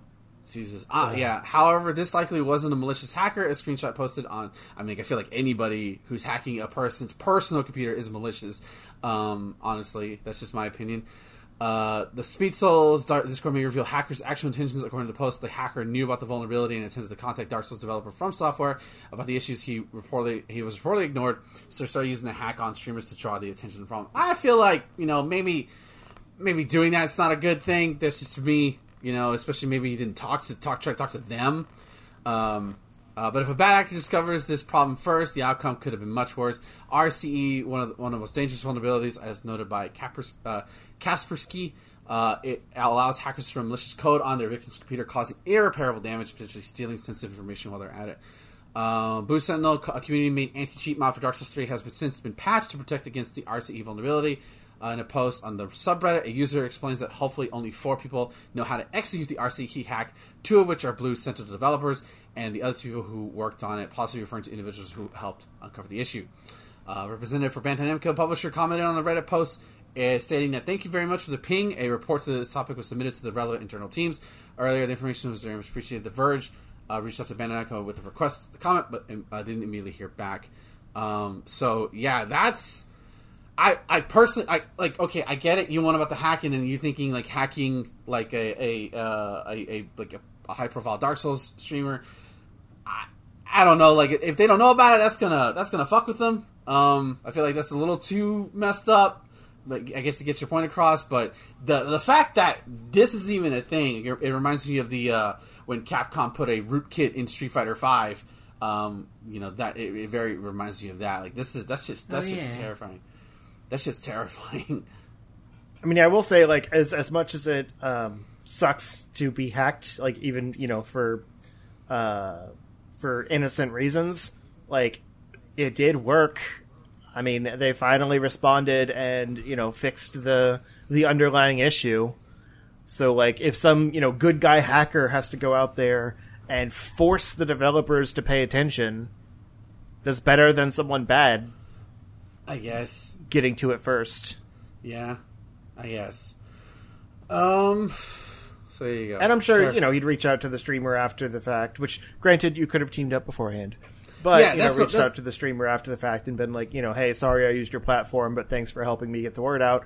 And then they both grow because I mean, this guy's getting put in all these posts. Yeah. There you go. So a little bit of a little bit of a little bit of darkness, and then you get a bit of light. Uh, and now we got a, a mascot platformer coming back. Um, Cal the Kangaroo. KO. KO. I'm gonna say Cal just to annoy you. Cal the Kangaroo, the mascot platformer first obviously seen two decades. Um, first seen uh, two decades ago on the Sega Dreamcast. I had a Sega Dreamcast. I don't remember this. This fucking weirdo. Uh, is Lo returning seemed for a- excited. yeah, is returning for a reboot on all major platforms this summer. Watch the announcement. There's a trailer. Punchy Kangaroo uh, KO will, will again navigate colorful worlds clad in boxing gloves that can be imbued with various abilities. Coin collecting is a must, of course, and developers at Tate Multimedia are promising challenging combat with unique boss battles. Naturally, it's a fam- family-friendly game that Tate says will have an engaging story. Um, and then there's some stills here, which it looks looks fine. Actually, really, you know what it does, and it looks a lot like Crash Four. Yeah. Like It kind of like, does. Like it really looks a lot like. Now that I'm looking at them closely, and I don't Yep. think that's a bad thing. That's a good thing. Um, But this it- is a budget ass platformer. I guarantee. you. yeah. I'm, I'm looking at the trailer now. Um, It's definitely going to be better than the Bubsy reboots. But Well- then again, anything is. Yeah. so so this this this weirdo was a Dreamcast game. Yeah. Uh, he was originally on the Dreamcast. There were two Uh, of them. I only know about this game because uh, YouTuber called Nitro Rad did reviews on it for Hmm. both of the games. Okay. They're on Steam apparently. The originals. Oh, really? Okay. Yeah, Lil linked them uh, after this trailer came out. I saw. Yeah. Um, I mean, it looks fine. Like for a budget, it definitely looks fine. God, it's real. It's really it's it's it's just is it just Crash, but just another Australian mammal? Yep. Is that Yeah. Wow. Was that like? And he's punchy the- instead of spinny. yeah. I don't know. Like it's fine. Um, presentation looks good. Um, you know, hey, it, if it like if it runs well on all platforms, it's great. You know, nothing wrong with having more more more um mascot platformers. Uh, It was probably Sega trying to get in on the mascot platform uh, trend, This isn't. and it just Sega. didn't work. Yeah. Uh, this isn't Sega. What? Dreamcast. That's not okay. I'm not saying Oh. Sega made it, but like Bruh. They wanted their own mascot. They had So they- so- Like a studio put out this game for the Dreamcast. All right, I'm shutting you down. Um, so there you go. This, this, this. I guess. Uh, look, I'm gonna say it right now. Forgettable. Uh, mascot platformer from the early 2000s is coming back, and hey, who knows? Maybe this will be the revelations of things. But why does it look so close to Crash? That's like not even graphically. The boxes and and the climbing. There's a lot of like. Let's just say Crash. Heck, the grinding from Crash 4 is also in this game from what I've seen in the trailer. Jesus. Well, hey, as long as You mean the grinding from Ratchet and Clank? uh, f- Yeah, that too. Flattery is the uh, deepest uh, Act- imitation. actually, no, you're wrong, Justin. The grinding from Sonic Adventure 2. There you go. There you go. Uh, SA2 came out in 2000. yeah, right. That came out first. Yes, it did. Bow to the king. The Um, grinding from Tony Hawk's Pro Skater. that- Okay, Uh, nah, I can't beat that one. um, okay, so going from that to a uh, fan mod. Um, I mostly put this in here for you because I thought you'd want to play it. oh, I've been aware. Yeah, I've been aware of this. Um, Resident Evil 4 that mod. HD fan project, eight years in the making, finally has a release date. Um, so the fan project is just being developed by just for two people, which will which will rebuild Resident Evil 4 from the ground up, based on the 2014 Ultimate HD version. Each texture has essentially been scaled up to up to eight to 16 times original resolution and redrawn from there. Uh, brand new trailer detailing the features of 1.0 uh, has been released according to this, uh, and uh, I think it has the trailer here. I'm just going to go ahead and play the trailer because I actually have not seen it. Um, and whole like um, I think Max played a version of this, maybe not as fi- as finalized, but Jesus, it's like it makes me Yeah. want like I don't want it to happen, but it makes me wonder when it when it gets released when Capcom's gonna drop the the, the guillotine because like obviously we know they're working on their own Resident Evil 4 remake and like and people are very protective of this game me included um and like are are they going to want something out there that essentially a lot of people will happily I mean, granted, it's not a full game. You probably still have to own a copy. Yeah, you of have to Resident own the Evil 4. game, and this just so it's not like you're pirating the game. But the fact that it's enhancing it so much, that's where the legal gray. That's where the gray water is. Like, I mean, I could honestly see them saying like ours is a because you know they're not Nintendo. I could see them saying ours is a remake. It's a you know new take on the game, and then like officially, uh, not necessarily release, but like officially uh, condone, I guess, this version Right. as a remaster. If you don't want, like you know, play both maybe, um, Yeah, because they did that think- with like the what was it the um, Mega Man anniversary or whatever. They did that fan game, the Mega Man Yeah. versus Street Fighter thing yeah, they, yeah, Oh, yeah, Street like Fighter they've Cross notoriously Dragon. worked with fans before. Yeah. The difference is though Mega Man wasn't doing anything, and meanwhile Sure. Cap Ari is like one of their big, especially with like even you can say six, even five. Four Yeah. even like it's one of their when they just had Resident Evil VR and like you Yeah. know, it's, it's four has been prominent lately. Yeah, exactly. Um, God, this is like, Jesus, Jesus. I, Looks you know, great. this is the this is the only RE game I don't own on Steam. Other besides the new ones, I Really? might have to. Yeah, I, just- I just never. I, think have it on three other platforms, so like you know, I might as well complete it. So I have every single RE game. This game is on. the Sonic the Hedgehog one of Resident Evil games. Everyone I don't- I has don't multiple copies of it. I mean, pretty. Why not? It's the one of the best video games ever fucking made, and these people just made it look even better. And they did it. Not only did they do it to the main game, they did it to Assignment Ada, which is the the, the side story you get with Ada Wong. Mm-hmm. Um, like, like Jesus Christ! I wonder how big the the file is gonna be because like Did they add classic camera angles to Ashley's stuff, or was that already a thing? That was actually a thing, and I they might have added because in in a, in the Japanese version of RE4, that's still a thing. Um, Yeah. Okay. The the yeah, it's just in the American version, you know, they pussied out and be like, no, we can't remind them. They don't want to be reminded of the of the camera angles. It's too hard. The Americans Gotcha. are bitches. So yeah, it's it's possible that they just took the code from there, and it was it might already be in there. They just put it Yeah. in there normally. So I will say um, there is a benefit to have this and a remake. Because, like, you know, as great as this looks, like as compared to the original, obviously the characters look better than like the models or the the um, environments in a lot of times, just because like you can add more texture to the or add more um, like bump mapping and stuff to the models, whereas you can like you can only do so much to change up the environments um, that are essentially like stretched things over fairly smooth, like kind of weird uh, polygons. So like, it's it, there's still going to be some of that, you know, sharp edges and stuff on the landscapes. They don't look amazing still. They're they're upresed GameCube There's- textures, but the models look amazing. So much you can do. There's Right. Only so much you can do.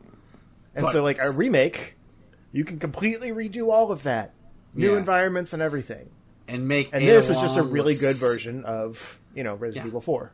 And make Ada Wong look even sexier. and Leon, Leon too. Yeah, Leon. man. Um, That's the whole reason this mod even exists. Yeah. Yes, make make Ada and Leon even sexier. It actually All just right. started as a as a porn thing, and they're like, "Well, we, I mean, we have these models. We might as well, yeah. we might as well just remake the game." This isn't the beach. This is a bathtub. Hey, hey, are you working on those Leon on those Ada nude mods? No, I'm retexturing the entire game. Oh, okay, I'll help you out, I guess. All right, there you go. So that that's cool. Um, all right, so this might be this will be a quick one. Um, uh, but they officially announced that Mortal Kombat, the 2020 movie, will 2021 movie, excuse me, will be getting a sequel, uh, and it'll be written by the Moon Knight scribe Jeremy Slater. Um, so yeah, uh, we all wondered how it was going to be. Consider it wasn't critically, it wasn't received well. I mean, like we definitely had problems with it, but overall, I think it was a good time. Question mark. But New Line officially confirms uh, is getting back into the fighting stance on a sequel for Mortal Kombat, the action uh, adventure film based on the um, uh, video game. Uh, of course, as I said, Jeremy Slater is going to write Mortal Kombat 2. Uh, what's crazy though, and I, I don't understand Twitter, is that like I didn't find out about this news till six hours later. When like I don't understand how it wasn't trending. How do people? My people do not know about this. I love Mortal Kombat. Whatever. Um, Slater was the head writer on Marvel Disney Plus, which stars Oscar Isaac, of course. Um, and uh, uh, after the series' first season, Peter Slater is also right to direct the. Okay, don't care about that. So yeah, th- this is pretty much they greenlit greenlit Mortal Kombat 2. It's officially happening. Um, and uh, uh, by the way, this is also the guy that developed the Umbrella Academy. I don't want to have that go unnoticed oh yeah, because we don't know how good how Moon Knight is yet, but we know how good Umbrella Academy was. It's one of, the, one of Netflix's special. Where's season three? Damn it! I need to know what happened. It's coming this year, I think, summertime. Uh, I hate, I hate you, Netflix. I hate you so much, and you're gonna raise my prices, but I won't cancel you because I'm a lazy bitch. Um, okay, quick roundabout. What's the character you want to see proper Mortal Kombat 2? Go, Justin. Oh, jeez. Uh, I'm trying to think of who wasn't there already. Um, that I like. Probably, I want to see like like a new kid. Like let's let's bring in Kenshi and his son Takeda? Takeda. Takeda. Takeda. Yeah, Okay, that's that's like have you know older older Kenshi, like already kind of established as like a friend of Raiden or something. And he has to be played by Keanu Reeves. Nah, this still don't have the budget to afford Keanu. I mean, Keanu's done worse.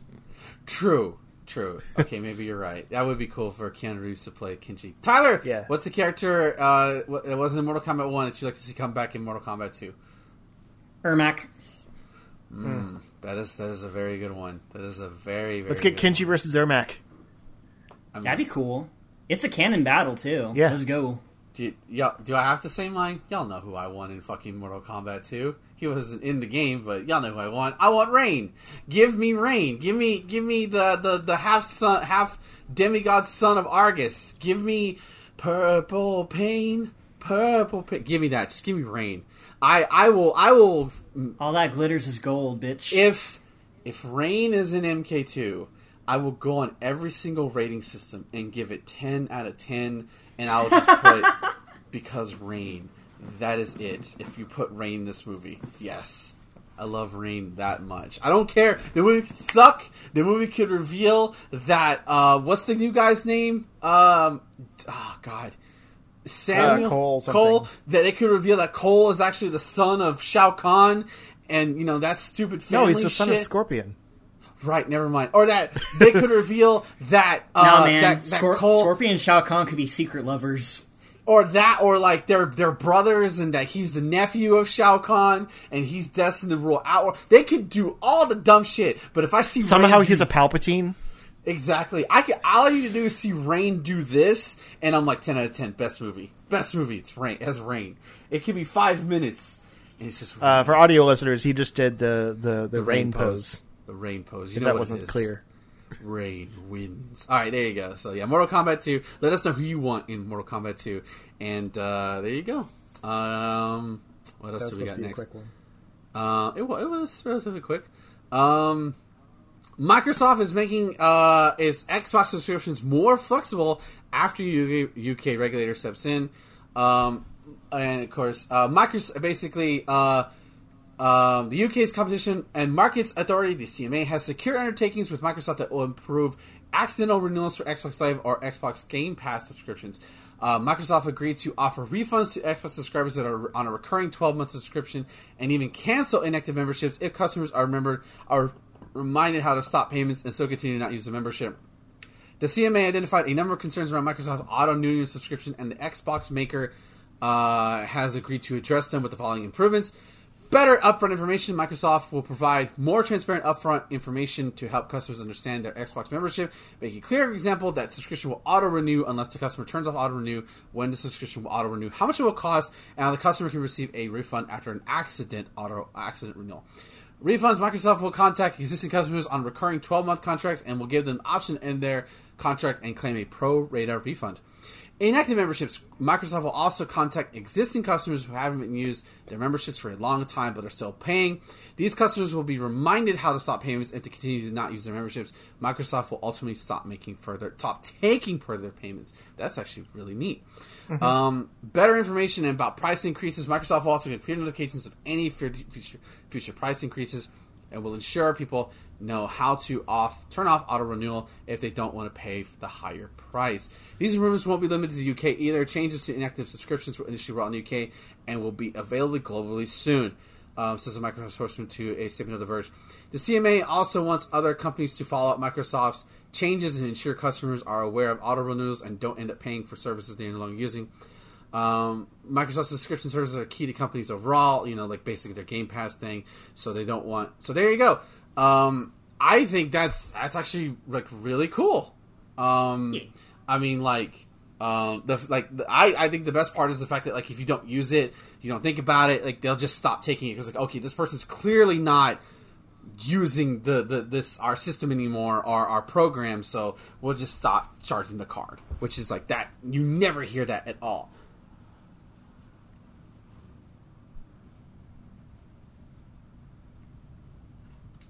Yeah, I mean, Microsoft continuing to be customer facing, even though this was forced on them. But you know, Hey, sometimes you gotta force uh, things to uh, things to happen. But sticking with Xbox, they're reportedly working on a Monster Hunter like exclusive with the uh, Halo Infinite co-developer. um, and there it's codenamed Project Suerte with hot, with uh, certain affinity. Uh, reported first by journalist Jeff Grubb and backed by Windows Central, the new game has reportedly been in development since 2020 and is slated for either 2023 or 2024. According to Grubb, Microsoft actively courted developers for a game like Monster Hunter after deciding Capcom series would be too expensive to add to Game Pass. So that's why it was removed. Um, hmm. uh, other details remains under wraps. Certain Affinity has worked previously as a support studio on the Halo and Call of Duty series, and is particularly, especially for multiplayer projects, given that Monster Hunter is built somewhat around co-op boss battles and seems to fit. Last year, Certain Affinity announced that it was working on an ambitious new game. Today, we're excited to reveal that we're leading development on a new original IP. Read a statement at time. Are we excited to take on a new genre and style of game that we've always loved? Throw Beyond Worlds. So, uh, obviously, Monster Hunter is proven, especially with the rise of Monster Hunter World, and of course, even more so with Monster Hunter Rise on both Nintendo Switch and PC. The rise My- of Monster Hunter Rise. Um, Microsoft sees this as uh, as a way of like, hey, we want some of that money too. And you know, hey, I, I, there's, there. I mean, you have. I think Epic has their version of Monster Hunter. I, I think it's called Dauntless, um, yeah. which Low likes a lot. So I think there's room for another, you know, Monster Hunter game as long as it looks cool. Yeah, I wonder if that's going to be the new Breath of the Wild thing. Like, you know, now Pokemon's kind of get. Pokemon really isn't like Monster Hunter, but like this is yeah. the closest that the series has gotten to a Monster Hunter style thing. Yeah. Um, just like you know everything seemed to try to to ape Breath of the Wild while also doing its own thing. Um, right. After that proved to be successful, it's like Monster Hunter finally found its genre that people are imitating. yeah, I mean that'd be cool. I mean, like there's nothing wrong. Like you know, you you make shit, you build shit, you go kill big shit, you make shit again. It's a mm-hmm. good, it's a good uh, game uh, recycle program. Recycle program really been actually I feel like that sounds a lot better than uh, gameplay loop recycle program. Get in on that. No, that's that's a totally different thing. That's like it, it's gonna environmentalist. Gonna make, um, so I know I know like they had to do this on purpose, but. I was like chuckling to myself during this article because it says Certain Affinity has worked previously as a support studio on the Halo and Call of Duty series and has a particular specialty for multiplayer projects. They they couldn't just say a certain affinity for multiplayer projects. Uh, somebody Somebody doesn't always have the well, eye of words that you do, my boy. No, I'm saying like they probably couldn't because it would have been confusing. But it's like they oh. had to find another set of words that mean the same thing, so they chose particular specialty, which is just not great. I have a particular specialty of skills. Yeah. All right. Uh, going back to Mortal Kombat, uh, Ed Boon will be inducted into the Academy of Interactive Arts and Sciences Hall of Fame this year.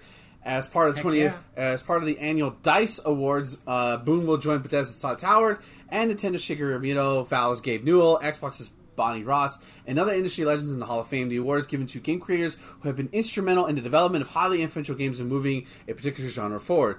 Uh, and of course, obviously talks about uh, how he and John Tobias co-created Mortal Kombat, and that pretty much gave us the ESRB, um, but has become a staple uh, fighting game firmament over over 11 mainline installments. Boon went on to create NetherRealm Studios, which added uh, obviously the Injustice games, um, and the it says we are thrilled to have Ed introduce our Hall of Fame from this early work our pinball machines. Uh, early work on pinball machines to his monumental achievements, co-created the Mortal Kombat franchise.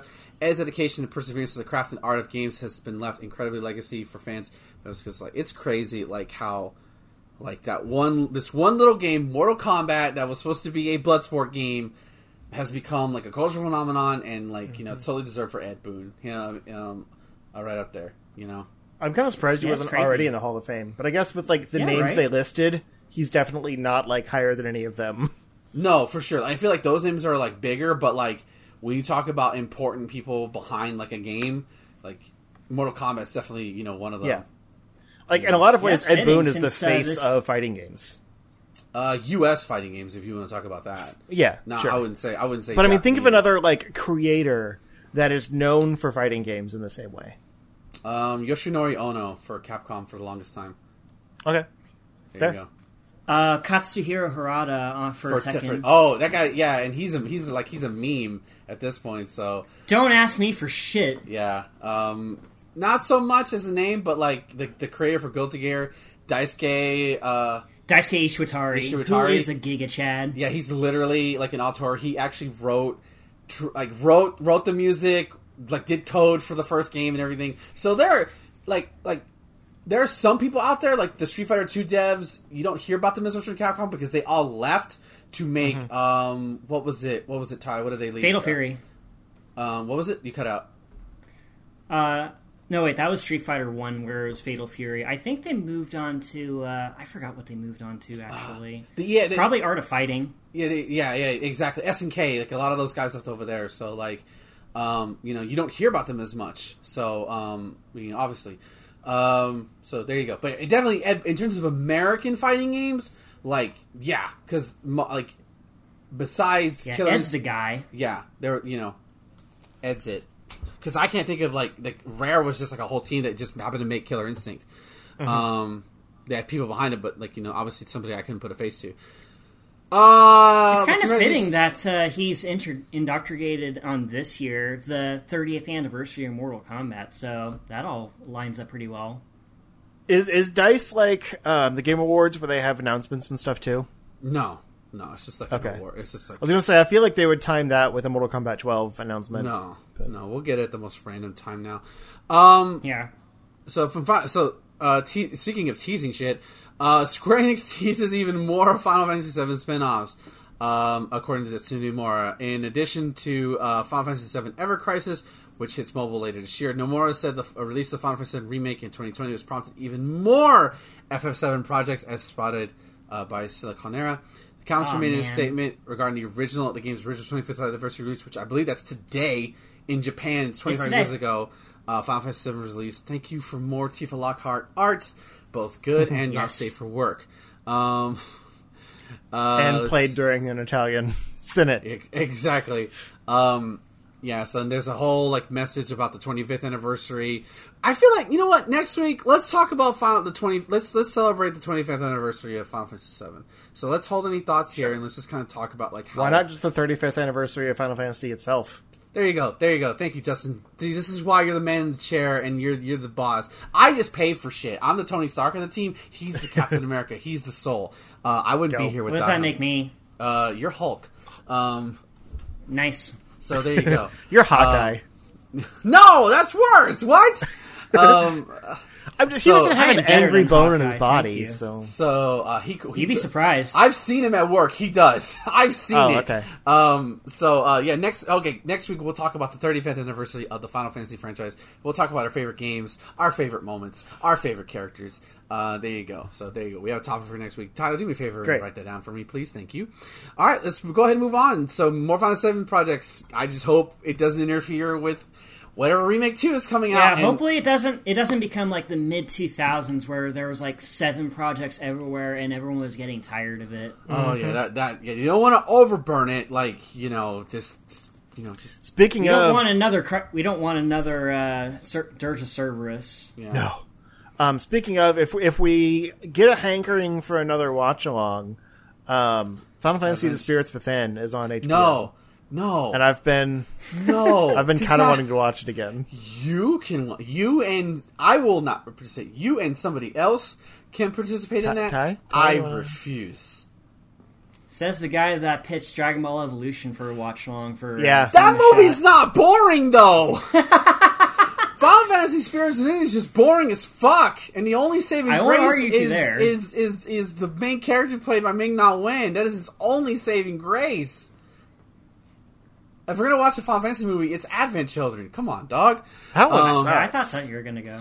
Are you kidding? All right, we're taking this to Twitter, and I guarantee you're gonna fucking lose. you know you're you're wrong. In I mean, this they're both bad movies, but at least Spirits Within is original. Advent Children least- makes no sense. Advent Children kicks It's entertaining ass. though. You're telling me I'd rather watch Sephiroth and Cloud fight in the sky? I don't give a shit if it doesn't make sense in the context of the game. It looks fucking sick. Um, It doesn't make sense in the context of itself. Who cares? It looks cool. That was the whole purpose of the damn movie. It looks cool. You will remember more stuff from Final Fantasy VII Advent Children than you will No. Spirits Within. Um, we're taking this to Twitter, and you're I'm going to see your ass get beat in the quarter retweets. All right, there you go. Um, I mean, just because move- other people agree with you doesn't mean that I'm not right of my own opinion on a thing that, like, I'm not saying universally it sucks. I'm just saying I don't like it. It's it. I'm just I'm just gonna prove a point that like you're in. But I do remember more from Spirits Within than I do Advent Children because that was just Oh, a mess of, wow. of sword fights. You are you are in the very minor minority, buddy.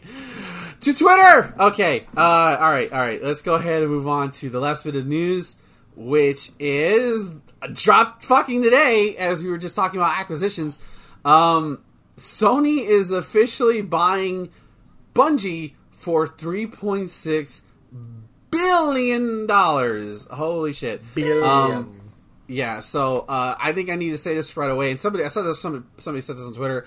Like, if anybody who thinks this is a response to Microsoft buying Blizzard, no, because these kind of fucking deals don't happen in two fucking weeks. They've probably been talking about this for like years at this point. So, um, you know, like, uh, and obviously, uh, Sony and uh, Bungie, since the start of the PS4 with Destiny, have been really close, anyways. So they already had a relationship. So, um, let's see. After uh, Sony Interactive today, uh, like they announced a deal for 3.6 billion. After the deal closes, Bungie will be an independent subsidiary of SIE, run by a board of directors consisting of current CEO and chairman Peter Parsons and the rest of the studio's current management team.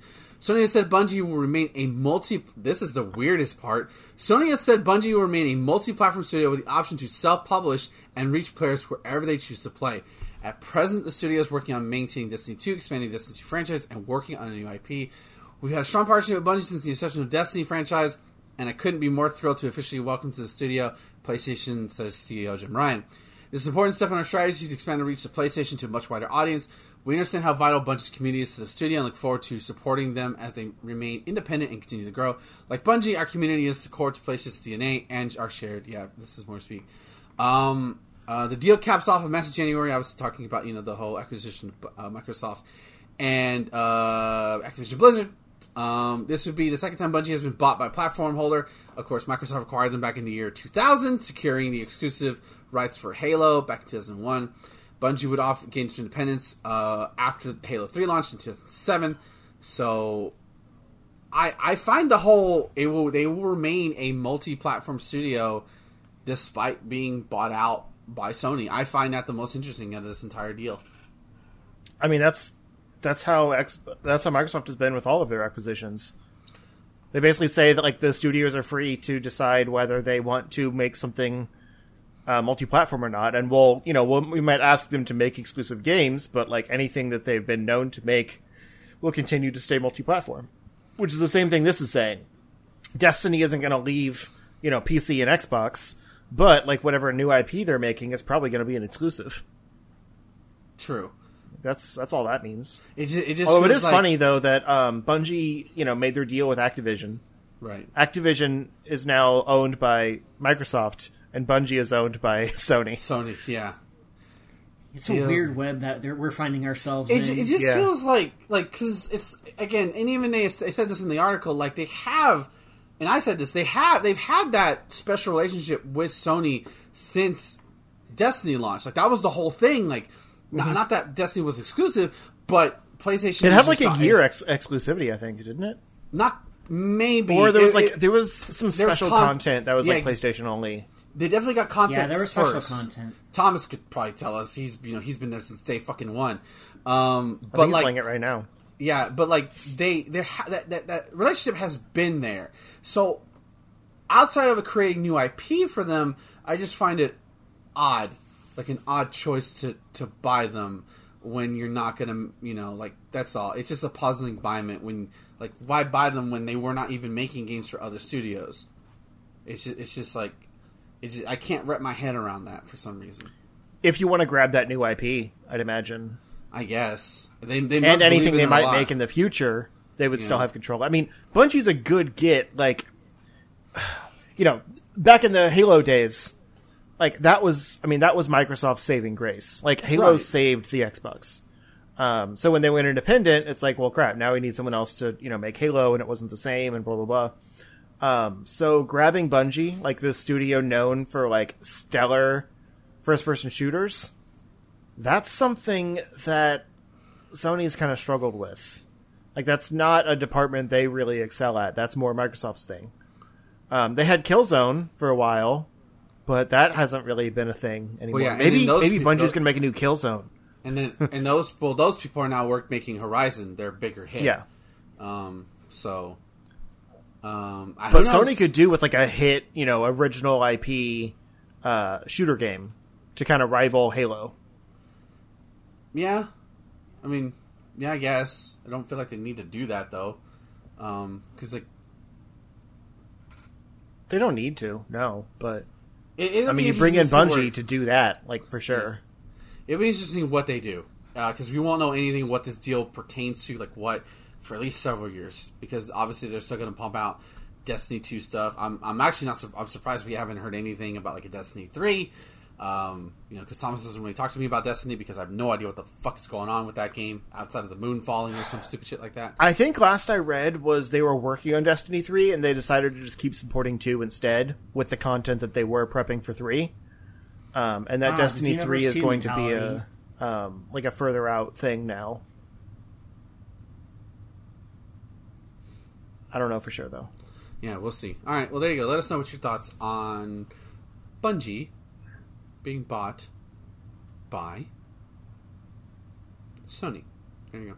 So now we're gonna uh, move on to our topic of the night, which is basically uh, basically continuing our discussion of Pokemon Arceus, and seemingly we don't really know what the future of Pokemon is, but a lot of people are speculating that like they want this to be the future, um, and that like um, you know, like like what what is the next evolution of Pokemon, especially when you have a game like Arceus out there, which has from user score, critical reception, uh, criticisms aside, has received a lot of praise for its refreshing gameplay.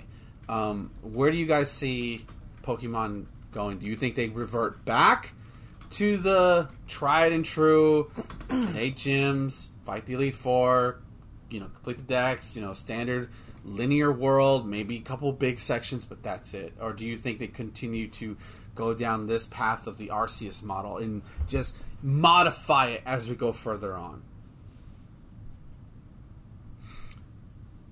Oh, I thought I don't know if you were going around the table again. Um, Um, open, open mic. I see. I see kind of a, a multifold approach. I was going to say twofold, but it's probably more than two. I haven't decided yet. Um, so they've pretty much been calling this like Gen eight point five. Um, like it's obviously not the next mainline game, but it is a mainline game. Um, with like you know they've shown new forms, new evolutions, things like that. Like there's new Pokemon in the game. Um, so I mean, it's a little bit more than just like a Gen eight game, even though it still technically is. But then it's also like tied into Gen four and stuff like that. But like, they have this Pokemon Legends moniker now, which seems to be separate from the main line. Um, the fact that like Pokemon Legends is its own logo, and then Arceus comes in like as kind of a subtitle makes me think we're going to get more of these. Like this is kind of going to be their um, their branding for spin-off titles that are still like substantial entries, as opposed to like you know Pokemon Snap that's clearly just a a side game. Um, and honestly, I would be okay if they continued doing these experimental titles and let someone else handle the next main line with you know with their support, like the team making Pokemon and things like that.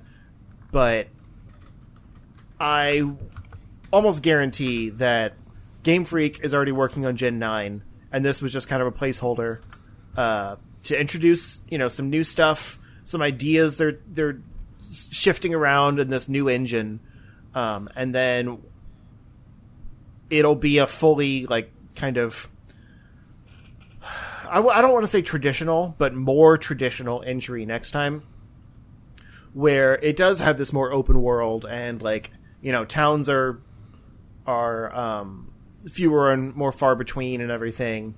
But like obviously, it's not going to be a, a feudal area. Like it's going to be another you know a new region again. Um, so I think it'll be a blend between this and Sword and Shield that had like the wild areas between towns and stuff. But I unfortunately don't think they have any interest in going back to the tra- quote unquote traditional style of like you you know you have your um like your starter town you you know go town to town um do puzzles and and dungeons and that kind of thing throughout, um, which was the stuff I loved the most about Pokemon. I think they've realized that like they can get away with just having a big open world with you know living things in it and not have to build as much um, this is gonna sound very bitter of me but not build as much content in that world um, maybe still have gym leaders of you know of some form even if it's like uh, more like how gen 7 did it with kind of a you know a non-traditional uh, gym structure um, and maybe have like puzzles involved in the gyms um, I thought the stuff that they did in Gen Eight was pretty lackluster. Like, you know, the way those uh, those gym challenges worked, there wasn't really much to any of them. Um, I, I could see more of those kind of puzzle rooms, like in the you know Gen Four remakes, like the classic stuff. Um, but I don't think we'll get like navigating a, a team hideout or like you know complex multi-level caves with uh, with like HM puzzles, like you know strength, like block moving with strength, or you know sliding on ice, that kind of thing. Um, I think it'll be more of like a free flowing, like Skyrim structure of maybe some branching paths with items to find, but not so um, structured with like trainers at random intervals and um, and like you know puzzles to navigate to find your way out, things like that. Um, it'll be more like the that cave you randomly found in Arceus, where there's just things out there that you can find, and there's cool, you know, optional things in there, but like, it's all just up to you to explore because that's what pretty much all games are now. Um, and that's why I thought Gen 4 was so, the Gen 4 remakes were so refreshing because it brought back some of that classic stuff that we don't see anymore. Um, but I just don't see Game Freak doing that. Um, what I'd like to see is kind of a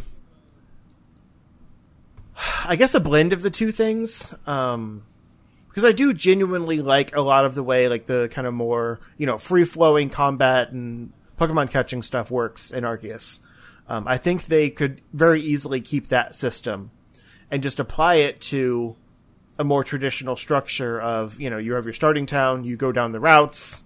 Um, the routes are more open, kind of like combining the wild area with the towns, so it's just more free flowing, rather than having to like have a fade out and a loading screen and go in.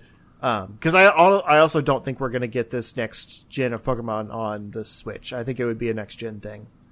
Um, but I mean, I might be wrong because clearly this engine is building towards something. Like they want to get, uh, you know, they want to get feedback on the next thing they're already making, probably. Um, but they also want to put out yearly Pokemon games for some reason. So Gen 9 would probably be like holiday next year at the earliest.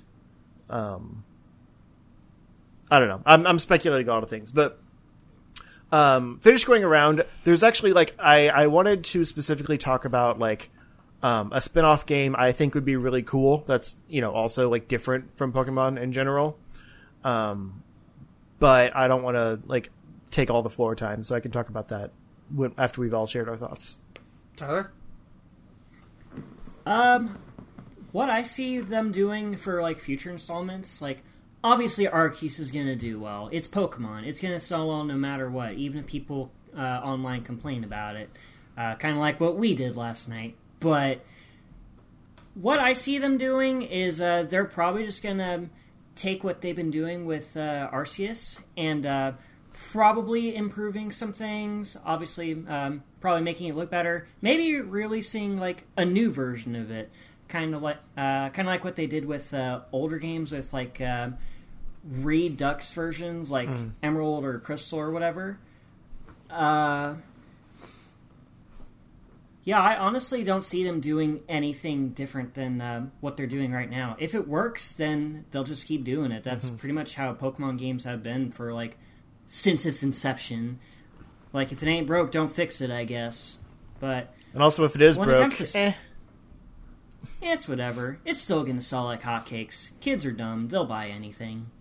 But yeah, I really don't really know what to expect from the franchise other than what we've been seeing so far. Uh, aside from like the odd spin-offs, but you know those are usually random and uh, always up in the air. So who knows? Uh, I'm neutrally optimistic. I will. I would say. Uh, for me, um, I honestly like as much as I enjoy Sword. I feel like Antunes was here. I was one of the only people who actually enjoyed that game, uh, at least to as extent as I did. Um, I wouldn't miss if they don't do the gym shit and stuff like that. I think the Arceus should be the blue point going forward and just improving upon that system. Um, you know, maybe making more, just more nuanced, I guess.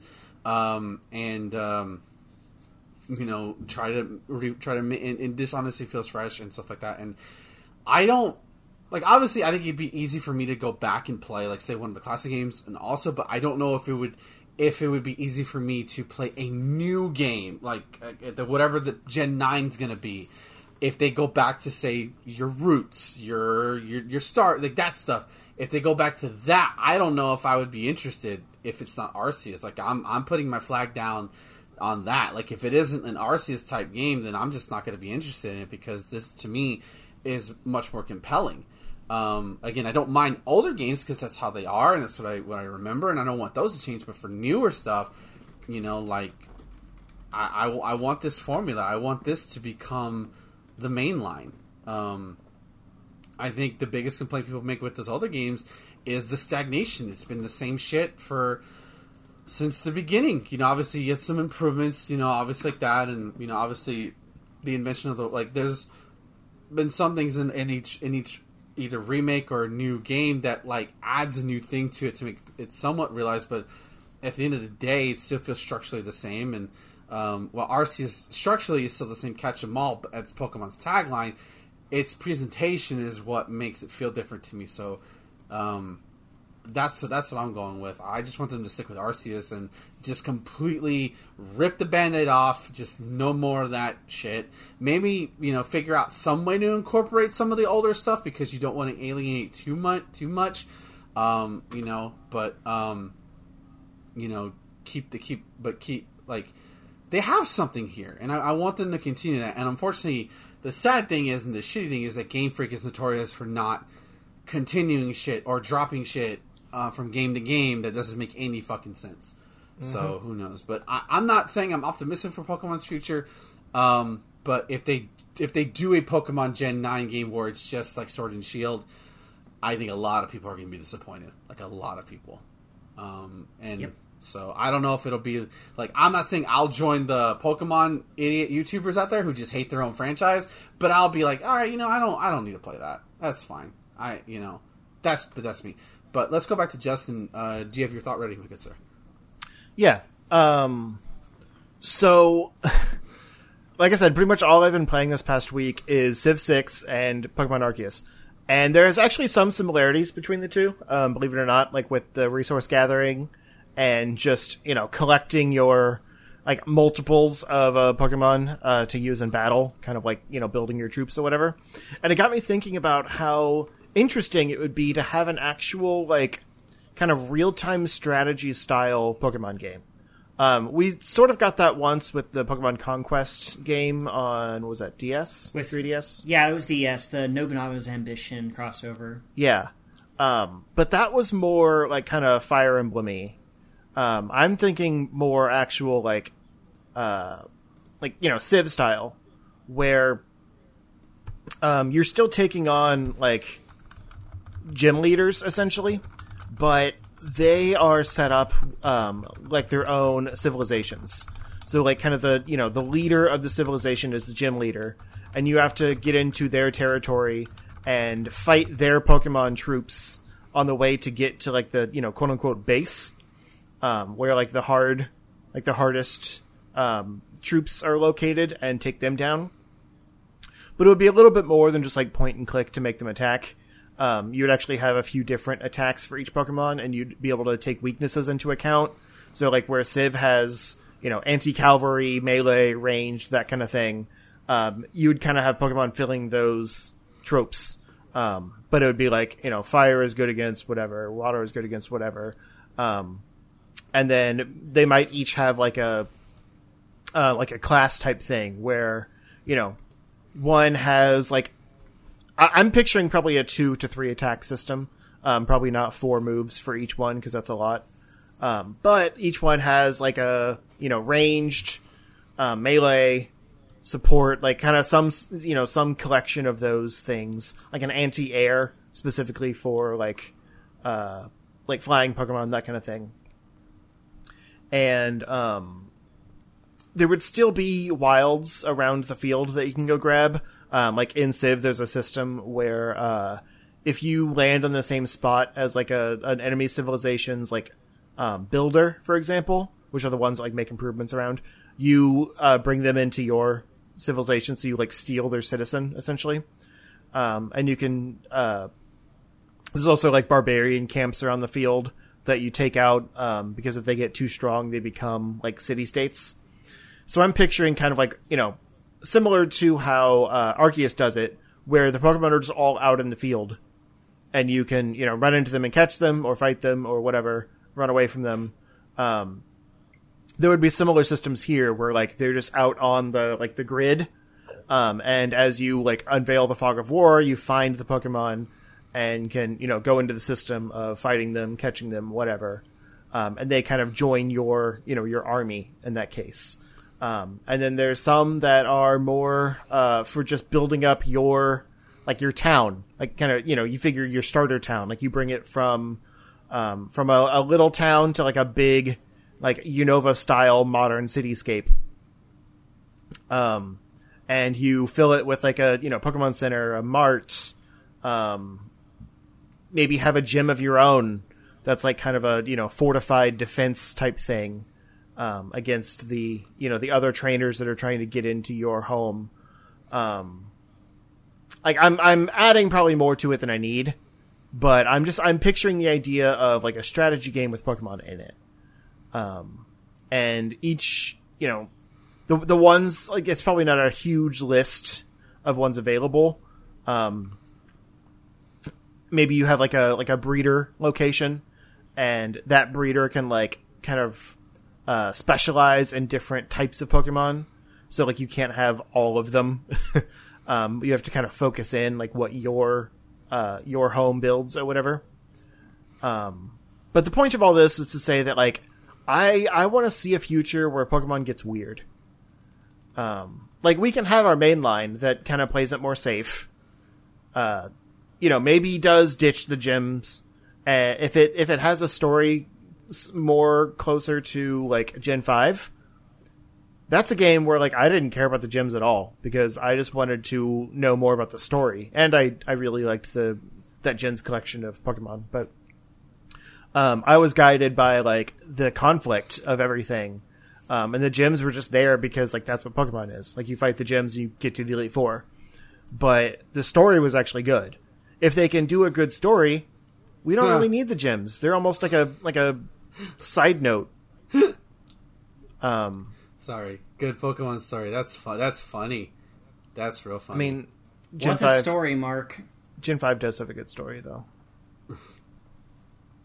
Um, For a Pokemon game, at the very right. least. Like I'm saying by Pokemon standards, it's good. low bar, low bar, lower, and you Sure. pop it across. Um, but if they can do a good story like that, like still, you know, fairly kid focused, but like with some mature themes, they don't they don't need the rest because the story can keep you going on like whatever you know other side quest thing you're doing. Um, with Arceus so far, I don't really care about the story, so like the grind doesn't quite, you know, hook me. Uh, maybe it gets better. I don't know, but like I'm just saying, if this is the uh, the basis of what they're doing from here on, put a good story in there and nothing else. Like everyone already likes catching Pokemon and you know fighting them against each other I and things don't. like that. well, you would if you were good at it. Um, I'm good at battling. I just suck at catching things because it's RNG. fair. Uh, less RNG now though because they're all out on the field and you can like just throw balls at them until you catch them. Um, True. The catch rates seem to be a lot better, but yeah. they, we can have that, but I want to see more spin-off stuff. Like Pokemon Unite is actually a really cool example. Um, that isn't quite like the strategy thing that I'm talking about, but it has that same idea of like, you know, you choose who you bring in and like they have special skills that, you know, do various things in battle against the others and like that's kind of what I'm thinking with like multiplayer support and stuff, but just on a l- larger scale like uh strategy game element. Um but you know, have Pokemon Unite fill the the MOBA gap and Pokemon Snap as its own kind of side thing and you know whatever else like the puzzle games out there, Pokemon Go, like that stuff is a good start, but like let's get more of these kind of experimental games on a on a larger like main uh, main console platform um, rather than just kind of being like budget mobile tie-ins um, or the odd thing like Pokemon Conquest that kind of came and went and no one really played. Um, like we used to get some of that stuff, like the Mystery Dungeon series and that kind of thing. Um, but it seemed to kind of die with handhelds, and that's a shame. I want to see Pokemon get weird again. I mean, they just they did just remake one of the Mystery Dungeon games like a year or two ago. Yeah, that's Yeah, a remake though. That's safe. Still, it's a thing. Yeah. Listen, Pokemon has no interest in being weird. Like they, they don't really have to. That's the thing. That's the. It's, it, I know. From, some, from like you know, it's that I like as like admirable. Um, uh, like just seeing from like like from another another like industry where like if you have nothing that really touches you, that's just still gonna make money. Why try? Unfortunately, God, I hate you. Yeah. Yeah, Pokemon is the base definition of safe RPG. I hate you, Vince McMahon. I fucking hate you. Anyways, um, sorry. Um, just well, stagnation, same shit every year. I'm gonna buy it anyways because I'm a bitch. There you go. Um, so it sounds cool, but I, I will I will um, physically disarm my arm on stream if Pokemon ever makes a weird Pokemon game. There you go. That's how sure of I know it. Will, it won't Pokemon happen. teaming up with Workaholics. Let's go. Let's get weird. Pikachu runs for Senate. and runs for Italian. there you go.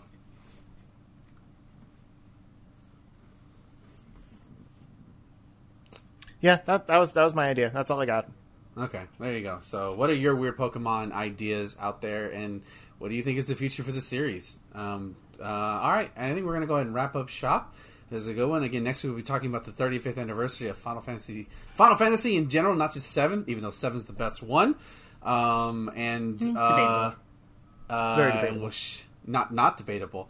Um, It's definitely the most uh, run into the ground one. that- that's because the that's, because they don't like six. Um, Yeah. Look what they did to four. Uh, anyways, um, and ten and thirteen. Give me the Pixel remaster. Um, yeah, seriously, I need to stream that shit. Um, Justin, plug Uh-huh. your stuff, please. Uh, I'm not doing anything. Um, you can catch me on Twitter, Twitch, YouTube, all those places, uh, mostly for legacy content. Um, I haven't really felt like making any videos or anything lately. I'm kind of in a funk, but um, I am streaming. Um, oh, you can find me at Zero Score, for the record. I, I didn't say that. Um, I am streaming Thursday nights, uh, finishing up Super Metroid this week, um, come hell or high water. and then hopefully next week, starting Metroid Dread with Ben. Um, I will say that until it happens, Ooh. Bum bum bum. and that'll be really fun. Um, when I when I did my recorded run, I thought I was going to be like you know I'd finish it like a week before we start, so it'd be fresh in my mind. Um, but I've just kind of been sitting on the uh, the final boss because I don't want to do it again. that guy's hard. Get yourself a big tall glass of Get Good and just gulp it all down. I mean, I, I'm good at it. I just don't want to do it. It's Ty- fair. Tyler, You can follow me on Twitter at Hey It's That Ty. Check the pinned tweet to take you to my YouTube channel, home of Tire Shoes Reviews, where I review old ass fighting games for your pleasure. Also, in my Twitter, you can find both of the codes for uh, adding me on Yu Gi Oh! Master Duel. If you want to play me at children's card games, you can go ahead and do just that. He's real good though. Don't do it. but do, though, it's fun. if you want to get bodied. It's fun to get bodied. I've gotten bodied plenty of times on online. You guys are good. It's fun to get bodied. That's the point. Uh, t- and you can Indeed. follow me at twitter.com slash marvelous Iggy. I will post anime art on your timeline. Not safe for work and safe for work. You follow me at your discretion. Uh, I also stream live at twitch.tv slash Iggy214, typically four times a week, but starting hopefully next week, five, five times. God, okay, here we go. Gotta be pow- power through. Power through. Five time. Exactly. Uh, Saturday, Sunday, Tuesday, Wednesday, all at 6 p.m. Central Standard Time. We beat the Mass Effect trilogy, and that was a goddamn tearful goodbye. I legit cried on that stream multiple times. This is never, never isn't easy to say goodbye to those characters and that ending. Congrats on that, my dude. Um, so yeah, eight months in the making. So go join that. Uh, I have officially announced that uh, the next game I'll be playing on Sunday in, in anticipation of the newest The Batman movie coming out. I'll be streaming both the Batman Telltale and Batman the Telltale sequel, which I can't remember its name. Um, I have both of them, so I will be streaming that. Uh, and I think I'm uh, I think I'm aiming to be the biggest asshole Batman that I can be. I'm leaning towards that right now. Um, and we'll see. I may just chicken out and be a bitch and be like, you know, I'm just gonna be Batman. Uh, and of course, Tuesdays we're playing the Outer Worlds. This coming Wednesday, by the time this episode's out, it's already happened. But this coming Wednesday is my birthday. Uh, and um, uh, last year, I, me and Tyler played a Way Out because I was off for like fucking two weeks. This year, uh, I'm going it solo this time. Uh, I thought about doing something, but I was like, it's a weekday, so can't really do anything with everybody because everybody's got shit. I don't want to bother people, so I will be streaming my one of my favorite games of all time, a game that actually came out like two days after I was born in like 1994. Um, so two day, two days and four years. Uh, Sonic 3 and Knuckles. I will be streaming Sonic 3 and Knuckles uh, on my Sega Genesis man. Mini with my Sega Genesis controller. So there you go. Uh, it was either that or Mega Man X, and I figured, well, I haven't streamed Sonic in a while, so let, us do Sonic the Hedgehog 3. Um, Sonic 3 is the best one. Don't at me. and uh, and of course, go to charger.com for this episode as well as the wrestling show I do with Thomas, which has always been fun. Check our Twitter account for the polls, and you decide what we watch and whether we, me and Thomas are going to make each other suffer for that week. And of course, Cinema Shot, as Tyler said, those are really fun. We just recorded Broly, the legendary Super Saiyan, today, which is a lot of fun to go down to. Um, that's it, gonna do, everybody. Uh, we'll be back next week talking about the 35th anniversary of Final, Final, Final Fantasy. Uh, until next time, guys. Final Fantasy. Until next time, stay charged. Poop.